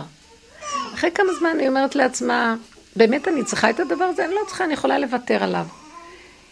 היא, אחרי כמה זמן היא אומרת לו, חסר לך משהו? אז הוא אומר לה, לא. כאילו, הוא אפילו לא רואה דברים שאין לו הבטה להכיר מה יש, הוא כל כך... אמרתי, אז היא אמרה לי, איך התחתנתי עם כזה מצב? לא חשוב עכשיו הסיפור הזה. כאילו, תראו את המצב, אני, אני שואלת את עצמי, איך נפלנו לעץ הדת הדביל הזה? אין לו כלום, הוא חי ממני, וזה מה שכתוב, שהשקר צריך איזה טיפה של חיות של אמת, והוא ניזון ממנה כמו איזה יתוש שעף ל- לאור, ואין לו בכלל מעצמו כלום, הוא רק יונק מהאור הזה, והוא חושב, תראו איזה גבוה אני. מה? אז למה את מגיבה ולמה את נופלת ואת... היא מתוסכלת עד שהיא קלטה את הנקודה, תשתקי, תקבלי את הנקודה ותעשי לעצמך דברים. על ידו אל תעשי כי הוא יתנגד ויהיה לך חיים לא טובים. אין מה לעשות, אז זה מה שאמרתי, ש- בשב ואל תעשה, כי מה שלא נעשה הוא יגנוב אותנו, יכה בנו. הרבה פעמים למנוע מכל מיני פעולות ועשיות, בקטן, תעשי בקטן. דברים קטנים, זה כבר שלב אחד של ביני לבין העולם זה בשב ואל תעשה. חוץ מזה, אני כן רוצה חיות. אני עושה קודם כל הפרדה, ניקיון, אבל אני רוצה גם להתמלות ממשהו חדש, לטייל איתו בכל העולמות. וזה הדיבור השני שמאוד רציתי להשקיע בו היום. שנתעקש עם עצמנו, איפה שאתה מביא אותנו לנקודה הזאת, אבל באמת, ריבונו שלם בסופו של דבר משעמם לי. אז אני אומרת לו, אתה יודע מה? משעמם לי, או שתפעיל אותי במתיקות, כי זה עולם העשייה, או שתרגיע לי את המשוגע הזה שכל הזמן רוצה לעשות משהו, כי הוא רגיל כל הזמן להיות פעיל. אפשר גם לשבת שעה ולא לעשות כלום שעות. ושהכול יהיה רגוע והכל יהיה בסדר. אבל אני לא רוצה שיממון ותימהון, אני רוצה, אתם יודעים, אני עשיתי כמה פעמים תרגילים כאלה, אני ראיתי שאני יכולה לשבת יותר משעה, שעתיים אפילו, ולא להרגיש את הזמן, ובכלל לא להיות בשיממון. ובמתיקות של דיבור, אני, זו תופעה חדשה יותר שמתגלה. הוא כל כך אומר לי, תפתחי, אני איתך, תדברי. הדיבור מאוד מביא אנרגיה. תדברי, תגידי, תגידי לי, והוא שולח לי מילים, ולא מרגישה בכלל את הזמן, ולמה אני צריכה בכלל להיות בפעולות? כמה פעולות עשיתי בחיים שלי? די! יש כבר שלבים שהקדוש ברוך הוא אומר לנו, כבר הפעולות שלכם לא נצרכות, כי הן נגנבות מיד. תיכנסו בדרגת פעולה יותר מעודנת. עקימת השפתיים היא פעולה, ונשלמה פרים שפתנו. כי השם ברא את העולם על ידי אמירה, הוא אמר וזה נהיה. והוא רוצה להביא אותנו למדרגה הזאת, לעשות את הידיים והרגליים. תגידי, וזה פתאום נהיה. למה לא? אנחנו לא יכולים להבין את המקום הזה, כי אנחנו רגילים לעשיות הגסות ולבהלות שיתקפו אותנו, שלא עשינו כלום ומה עשינו ולא זה. אני לא מדברת שאנחנו עכשיו ניכנס למקום הזה, אבל תתחילו להתבונן, לפחות בדבר אחד. כמה אנחנו כאובים וממורמרים, או שמפחדים, כי האיסורי מצפון מציפים לנו את המוח, מה עשיתי היום? ואל תיתנו למחשבות האלה לפרט. לא עשיתי כלום, גם טוב, אני לא אמורה לעשות כלום. אני אמורה לנשום. כמו ילד קטן, למה הוא לא שואל את עצמו, מה עשיתי היום? הוא יושב, הוא נהנה כל רגע מהחיים שלו, הוא גם יכול לשבת שעות, זה טוב לו, מה קרה? אני רוצה רק לא לשבת בשיממון, אני, כי יכול להשתלט שיממון. אני רוצה להיות מחובר בעכשוויות. ואני ראיתי, יש הבדל, זה דרגות שאני מתבוננת בהן. כשאני יושבת ואומרת, מה עשיתי היום? גונב אותי איזה חלק פה שמשקיף עליי והוא ממורמר. ואז אני אומרת, לך לעזאזל.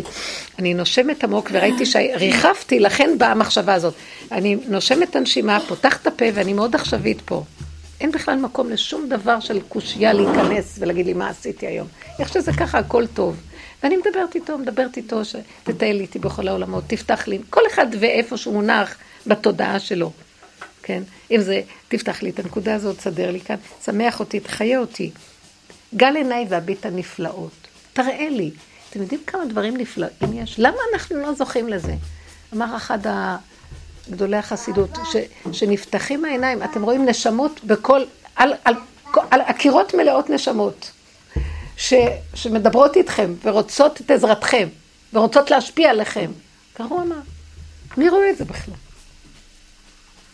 איזה דברים מדהימים, ואפילו אם אין לנו כלום בתפיסה החושית העליונה, עצם זה שאני יושבת טוב לי ושקט לי ומתוק לי ואני יכול לדבר ונהיה לי מתיקות בתוך הנפש, זה גם דבר מאוד גדול.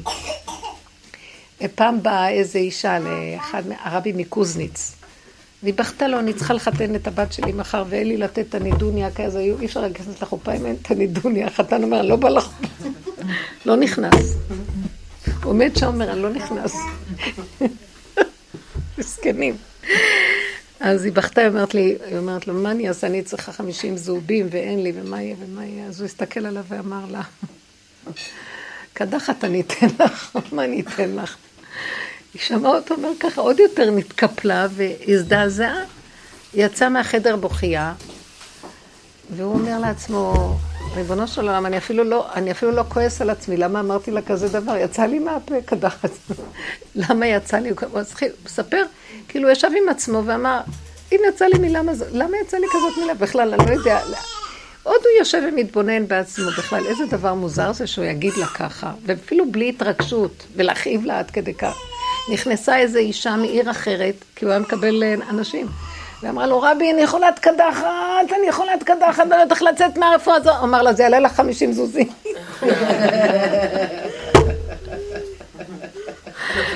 בירך אותה, נתנה לו חמישים זוזים, נתן לזה, הנה קדחת. ובכלל הוא לא חשב על זה או משהו, אתם מבינים? הוא ישב ככה והשתעשע בעצם, מה אני כבר יכול לעשות? הוא אפילו לא טייל בעולמות. והנה, סידר לו הקדוש ברוך הוא דרכו עניין כל כך מתוק ופשוט. איזה דברים פשוטים וחיים יפים. הוא לא שאל את עצמו, למה אמרתי לה ככה? הוא שאל, אבל הוא גם אמר, אמרתי, אני יודע למה. כי ככה הוא אמר לי להגיד. פשטות כזאת תמימה. אז זה לא שאני... תמיד ניפתחו לנו, למרות שאני כן רוצה שהוא יטייל, אני רוצה שהוא יטייל, אני אטייל איתו בעולמות. כן, משעמם לי פה.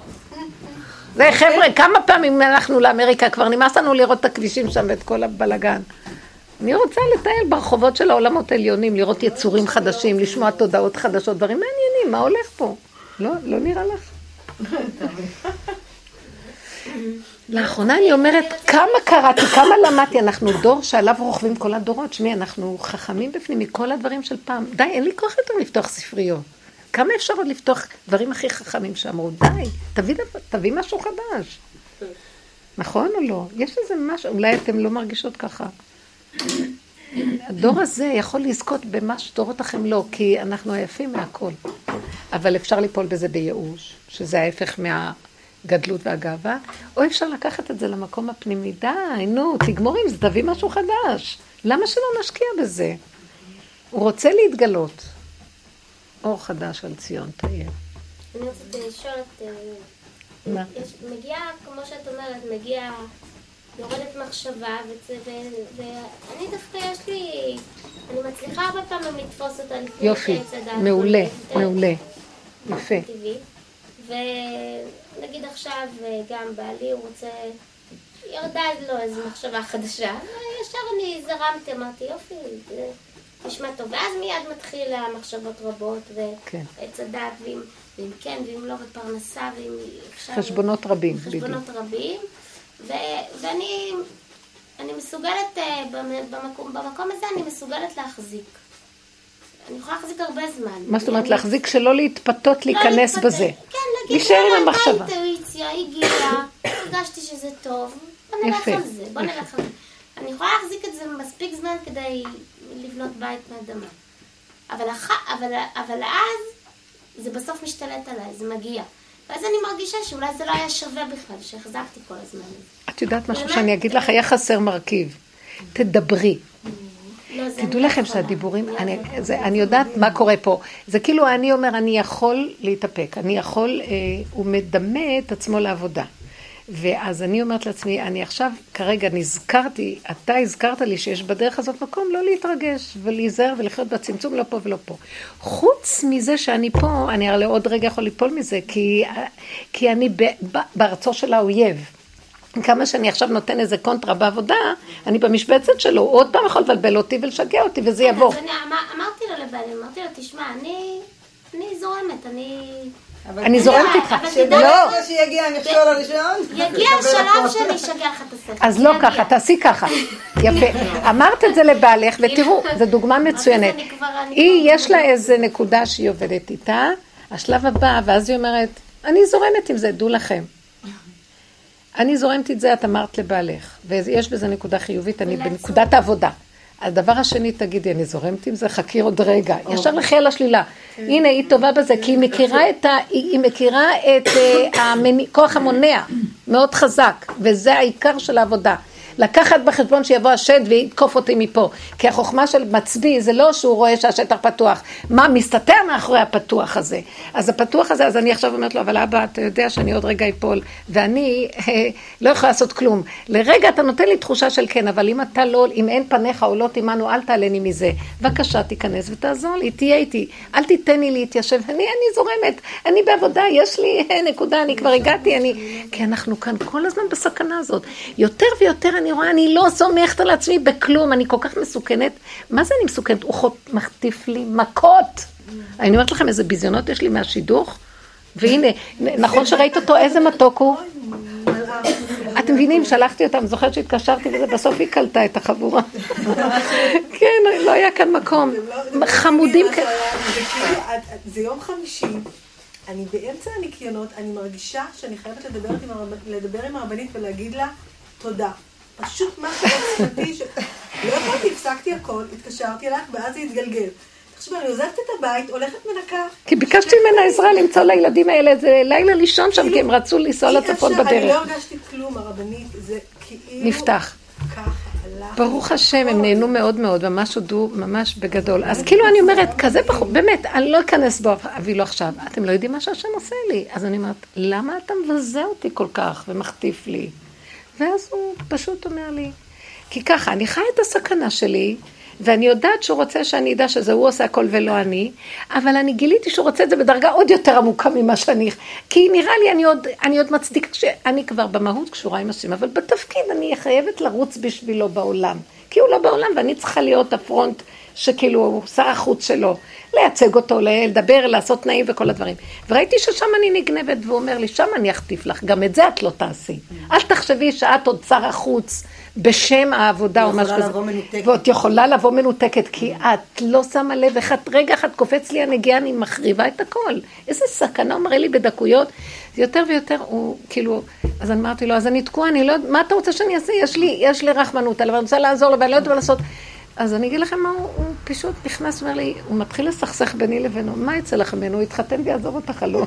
למה את משתגעת עליו בכלל? מה את חושבת, ו- ואת תהיי כזה כל כך, גם משעמם לך, כי את רוצה קצת איזה ריגוש, כי זה יפה, יש לך סחורה למכור, היא די טובה, ועכשיו ינגנו לפניי האנשים. וזה הכל סיפוקים שלך, את לא חיה ממני. הוא מקפיד עליי. ואז אני אומרת לו, ריבונו שלם, אתה יודע מה? אני מבינה. לאחרונה יותר ויותר אני אומרת, לא רוצה כלום. אז מה אני אעשה? אבל צריך לעשות משהו. אז תראי איך הוא אומר לי, את שבי במקום, תדברי איתי כל הזמן, ריבונו של עולם, אם עכשיו תבוא הצעה, מה אני עושה? אני לא יודעת, כן, לא, מה אני אעשה? אני ישר אקפוץ, אני מסוכנת. אז כאילו הוא נותן לי עצות מאוד מעניינות. אה, איך אני אדע אם זה נכון? את לא תדעי. לא חשוב, אל תדעי, אבל את יודעת מה? מישהו מציע להצעה, אני אומרת לו, מאוד נפלא, לך תברר. תגיד ככה, ככה. אני שולחת כל מיני, שהם יעשו, לא אני, כי אני מסוכנת. ואז אני רואה, בתהליך הזה משהו נפסק, פה קרה זה, פה הוא אומר לי זה לא, מה אכפת לי? אני לא נכנסתי בזה. נורא מעניין, אני רואה שאני כל כך, הוא אומר לי, תזהרי. בואי, הנה, בואי נחזור. הוא נותן לי עצות מאוד גדולות, תדעי לך, איפה שאת לא, אני אכנס. אז בכל אופן אני צריך אותך במשהו, כי זה בכל אופן הבן שלך, ולא יפנו לעצים ולאבנים רק אלייך. אה, למה לא לבעלי? כי אני לא סומכת שהוא יודע. לא חשוב. גם זה הוא מראה לי. אבל באיזשהו מקום, אה, אז הוא אומר לי, תלכי אחורה, ואיפה שאת אומרת, את חיה את הסכנה, אני יכול להיכנס ולסדר דברים בעדינות. אבל תראי, אני צריך אותך במשהו. למה אני צריך אותך? אני צריך את האוזן שלך שתשמעי את ההצעה. וכשאת שומעת את ההצעה, לא את תרוצי, אה, כמו שאת אומרת, אה, שמעתי הצעה נהדרת, אז אמרתי לו, סבבה, אני הולכת איתך, זורמת. אני שומעת את ההצעה ואני אומרת, אוי ואבוי לי, אני רוצה לזרום, אני מפחדת. אז אני אומרת לאיש שהציע, אה, אתה אומר הצעה טובה, אתה יכול ללכת לבדוק משהו שאני צריכה לעשות, אני כבר מטילה עליו, אומר לי, בבקשה, תעשה ככה, תעשה ככה, ואני מעבידה את כולם ברשותי, גרוש לא משלמת להם, וכולם באים ונותנים לי אינפורמציות, ובסופו של דבר לא נגעתי בכלום, לא התערבבתי, ואני יושבת בצד וממיינת, ולא יודעים שזה אני בכלל, וזה טוב לי. ולמה אני צריכה את כל זה? ואני צריכה להיזהר, כי יש לי פעמים שנראה לי שאני נורא מתלהבת משהו, ואני רוצה לרוץ, ואני אומרת, לא, אני מפחדת. כי אני ישר הולכת על שלילת הנקודה של האני. המקום של החיקוי היום הוא, הוא ממש ממש חזק. היה לי איזה שיחה עם מישהו, דיברנו על המקום הזה שכאילו בן אדם מרגיש שהוא בא לבן אדם ואומר לו אמת, אומר לו משהו אמיתי. הוא לא באמת יכול להגיד לו משהו אמיתי, כל הזמן שהוא לא לקח את הדבר והעביר את זה דרכו.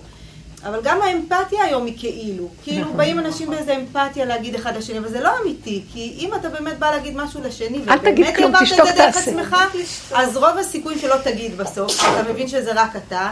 אבל יש איזה דימוי של אמפתיה, וזה זה כן, נסביר לו, הוא יבין. זרימה של אין- אמפתיה. אבל זה, זה לא אמיתי, זה, זה, זה חיקוי של אתם הדבר יודעים הזה. משהו, אם כולנו נלך אחורה, זה לא אחורה של שיממון, שנעזוב את העולם. צד אחד נראה כאילו עוזבים עולם, עוזבים פסיכולוגיית העולם, מצד שני, אנחנו רוצים לבקש ממנו שיבוא לקראתנו וימלא את החסר. את זה חסר לנו ואנחנו צריכים להתעקש על זה. אתה יודע מה? אני לא רוצה ללכת נגד בעלי, שזה... אבל אה, תכניס, מושכני אחריך, תעטוף אותי ויהיה לי חיות ממך, ו... וכולם יראו שהשם, שם השם נקרא לך ויראו ממך. תכניס את האור שלך בתוכי, כי אני, אני, אני מועדת ליפול עוד פעם. אל תשאיר אותי במקום הזה, עומדת ורוטטת, כי אני אפול לכיוון כי אני בעולם הטבע, מה אתה רוצה שאני אעשה? תחנונים מהכיוון הזה, דברים קורים מאוד מעניינים. תשימו, אתם תראו שיש ישועות קטנות יפות, אתם רק צריכות להיות כתפאורה, ולאט לאט אנחנו נהיים צינור שדרכו נכנס אור, שפועל דרכנו בעולם. והוא פועל יפה ונכון ובמתיקות עם הגבול הנכון. וזה מה שהשם רוצה מאיתנו בדרך הזאת. שימו לב, וזו דרך חדשה. זה לא שאני צריך איזה מישהו שאני ארוץ אליו והוא ייתן לי תשובות. את כלי שהשם ישרה בתוכך, ואת כלי שהוא ישרה בתוכך, ואת כלי שהוא ישרה בתוכך. בשביל זה הוא ברא את האדם לשרות בתוכו, ולא יזדקקו זה לזה, ולא יעריצו, ילכו להריצו. ימין ושמאל תפרוצי, כל הדמיונות החיצוניים, ואת השם תעריצי בתוכך, ותדעי שזה לא את זה הוא, וזו ידיעה קטנה, ברורה, מתוקה, חיים טובים, גבוליים, נכונים, עם נקודה אחת קטנה מחיה אותך כמו פנסים של אור. זה דבר יפה שלא מודע, לא ידוע לנו בתודעה של עץ הדת, אין את המקום הזה, כי הכל בגדול ושם. ו- ודמויות, וכל הם רצים אחרי דמויות, ו- והמקום הזה הוא בא להגיד לנו, אני רוצה לשחרר אתכם, תהיו ביחידה, גם יפסיקו המלחמות, בצורה כזאת לא יהיו מלחמות. כי כל אחד כל כך שלם ומתוק לו ביחידה שלו, שהוא לא יחפש ללכת למשבצת של השני. כיום משעמם לנו, אז אנחנו מפיגים את השיממון דרך העניין של השני, והאמפתיה, ואנחנו החיובי, ואוהבים אותם, ויודעים, ולומדים הרבה, ויוד... זה מפזר המון אה, שדים של עץ הדת, ואנחנו מקשים על עצמנו את המקום הזה של היכולת של האור החדש להתגלות. האור החדש צריך מקום, אתם מבינות? צריך מקום. וצריכים לתת לו את המקום, וזה אנחנו פה, זה לא איזה מקום של חלקה וגוש, זה בתוך הנפש. ממש שאני- במידות. מה שאני מפחדת בעצם, אני מבינה את הפחד הזה מאוד, אני מפחדת ממנו, שאני אומרת, אוקיי, אז, אז, אז השפע יכול לעבור דרכי, אבל אני הרי אחסום אותו, כי אני אחזור לעץ הדעת ואשחק במשחק של עץ הדעת, ואז הוא ייחסם, ואז, ואז אני לא זוכה ל... למצב הזה שהוא, שהוא, שהוא עובר דרכי השפע, כן. כי, כי הלכתי רגע אחד לכאן, אבל, אבל נפלתי חזרה. את מתארת מצב של אה, עץ הדת משכנע אותך, מבינה? הוא נכנס לך בשיחה והוא מסביר לך. תשמעי, מותק, בכל מקרה את תקועה, זה הסמית, הוא אומר לך. אה, בכל מקרה, תמיד אני ארדוף אחרייך ואת תהיי תקועה. מה התמונה הסופית שם, ומה שהם לא השכילו, אני חושבת בסרט בסוף, זה כאילו, הם מראים את שתי הכוחות, זה כאילו אדנות והוויה, אבל יש איזה משהו ביניהם, כש, כשהם מתחברים, משהו חדש מתגלה ביניהם, את זה הם לא יראו, כי אין להם את הידיעה הזו. הם יכלו עד פה להגיע, ששתי הכוחות האלה תמיד רבים ותמיד יעשו. אנחנו צריכים לבקש ממנו שיתגלה, שיתגלה האפשרות, אני נותנת לך את הצד ההפוך מהטבע. העצירה, ההמתנה, ההסכמה, הכנעה, למציאות, כביכול הכנעה למציאותך. אני לא נכנעת לו באמת לקבל שהוא גדול, אני נכנעת למקום הזה שזה טיפשי בכלל לעשות כאן משהו ולהתנגד למשהו, כי זה חבל. אבל מצד שני, אני רוצה שאתה תיכנס באמצע בין שני הדברים ויהיה כאן איזו ריאקציה חדשה. כי באמת זה נראה כאילו איזה מין תיקו כזה שלא ברור. ואז מייאש אותי המחשב, את רואה? תפעלי, תעשי, כי מה? והוא מפתה אותי עוד פעם להיכנס. אני, רואה, אני רוצה ריאקציה חדשה, אור חדש על ציון אל תתביישו לבקש את זה ולהתעקש על זה ולמשוך לו את הזקן עד שלא יהיה שם שערות. למה? כי הוא מחכה לזה. חייבים לדבר ולהגיד את זה, וזה, הדיבור שלנו יוצר את המציאות הזאת. כאילו נגיד, מה אנחנו נגיד? מה? זה נשמע אור, משהו מליצי, תתגלה אור חדש על ציון תאר, תחיי את זה, זה אמיתי. מהבשר, אני לא יכולה כבר לחיות כאן, אי אפשר לחיות פה. מצד שני, אין לי ארץ אחרת לאן ללכת, ואין לי לאן אני אלך. אני לא, אני לא, ואני, או שאני אתאבד בעולם שלי איך שאני, ואמות מיתת נפש, או שאני אברח אליך ואגיד לך, אתה חייב להתגלות, כי כאן חייב להיות תודעה חדשה שמחיה אותי, בתוך כל המצב איכשהו. ואז החיים נראים אחרת. הלבישו עלינו משקפיים חדשות. זה נקרא אור, אור חדש. והרמב"ם אומר, עולם כמנהגו ינהג. אז, כשיבוא האור הזה, עולם כמנהגו, יהיה ילדים והבעל זה אותו דבר, אבל זה משהו אחר. יינתן לעוקץ הזה של כל השיגעון הזה של הדואליות, והכל יראה איך שזה ככה בסדר. זה ככה בסדר. כוח ההתנגדות הזה של הרעל, המלחמה שההתנגדות יוצרת, יעלה מן העולם. ותהיה הסכמה פשטות, ופתאום נראה איזה משהו חדש. נסה להבין, יהיה משהו חדש, ברור לי שיהיה משהו חדש.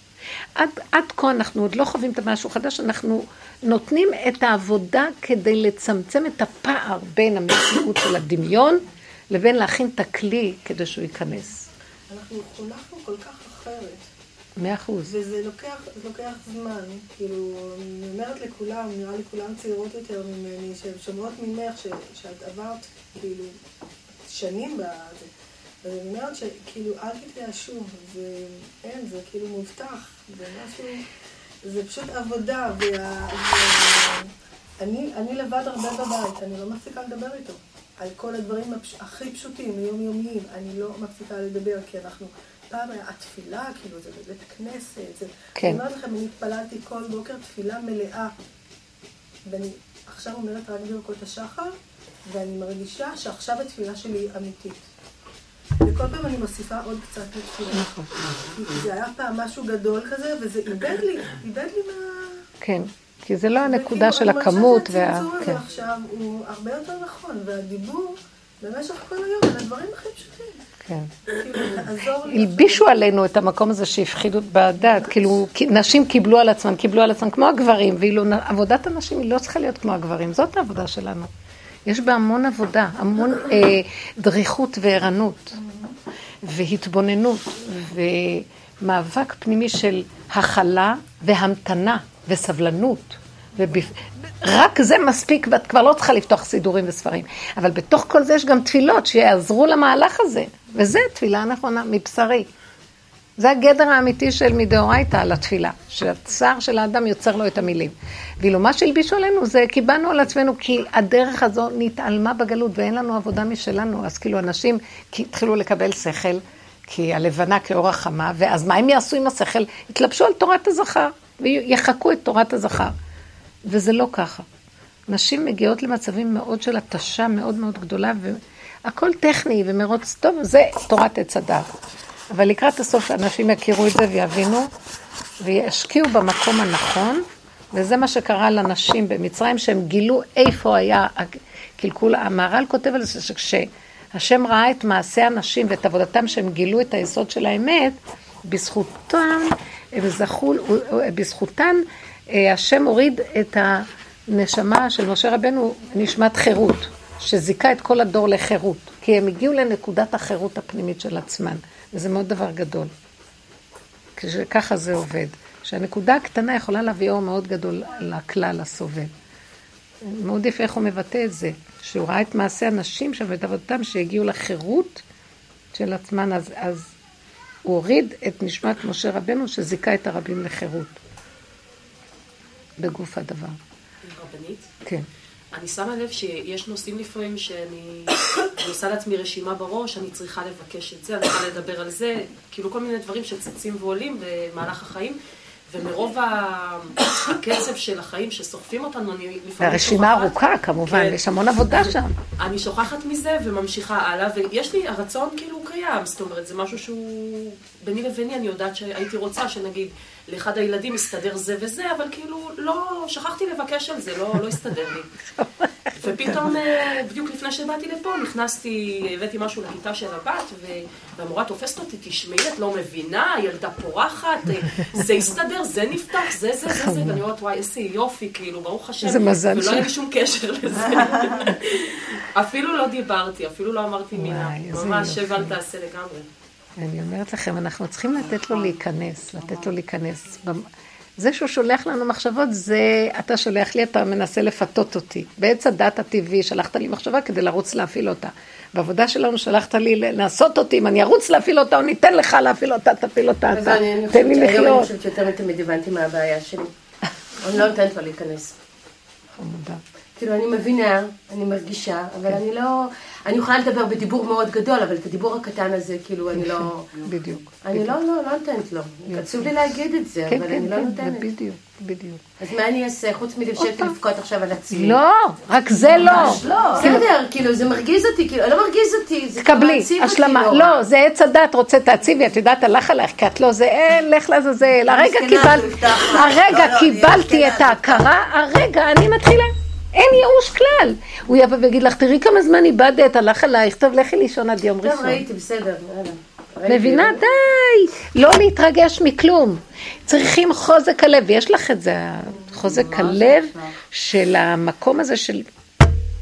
כי דווקא אלה שמתרגשים מכל דבר, דווקא להם יש את הכוח גם כן, שלא להתרגש מכל דבר, כי זה היסוד של ההתרגשות. ולהוציא אותו, לחפש אותו, ולעשות קשיחות חזקה לדבר הזה. לנפנף, כי זה הכל דבר והיפוכו, דואליות של עץ הדת, וזה יסוד האמת מתגלה שם, ואור חדש, ולדבר, ולהגיד, ולבקש, הדיבור פועל, הדיבור עושה. אני אמרתי לעצמי, מה, השם לא יודע? בואו תשאלו את השאלה הידועה, מה, הוא לא יודע? אתם יודעים מה? עד זה הוא. מה זה הוא לא יודע? אם בא לך במחשבה דבר, תוציא אותו בפה, כי זה מוציא לפועל. זה הוא, אבל במחשבה, כרגע את הוצאת את זה, זה הוא, בעשייה. וגם מה. זה לפתוח? אני, כאילו, הוא צריך לפתוח לי, אני צריכה לחכות שהוא יפתוח, אני צריכה לפתוח באיזשהו מקום. אני זה הוא. בי, אני. פותחת, אני ממתינה, זה מחול כזה של הנברא והבורא, וזה דבר אחד. זה דבר אחד, זה צינור ואור. צינור עושה ככה והאור נכנס. עכשיו הצינור צריך לפנות ככה, או האור צריך לעשות ככה, כדי ש... שהצינור יעשה איזו פעולה נוספת.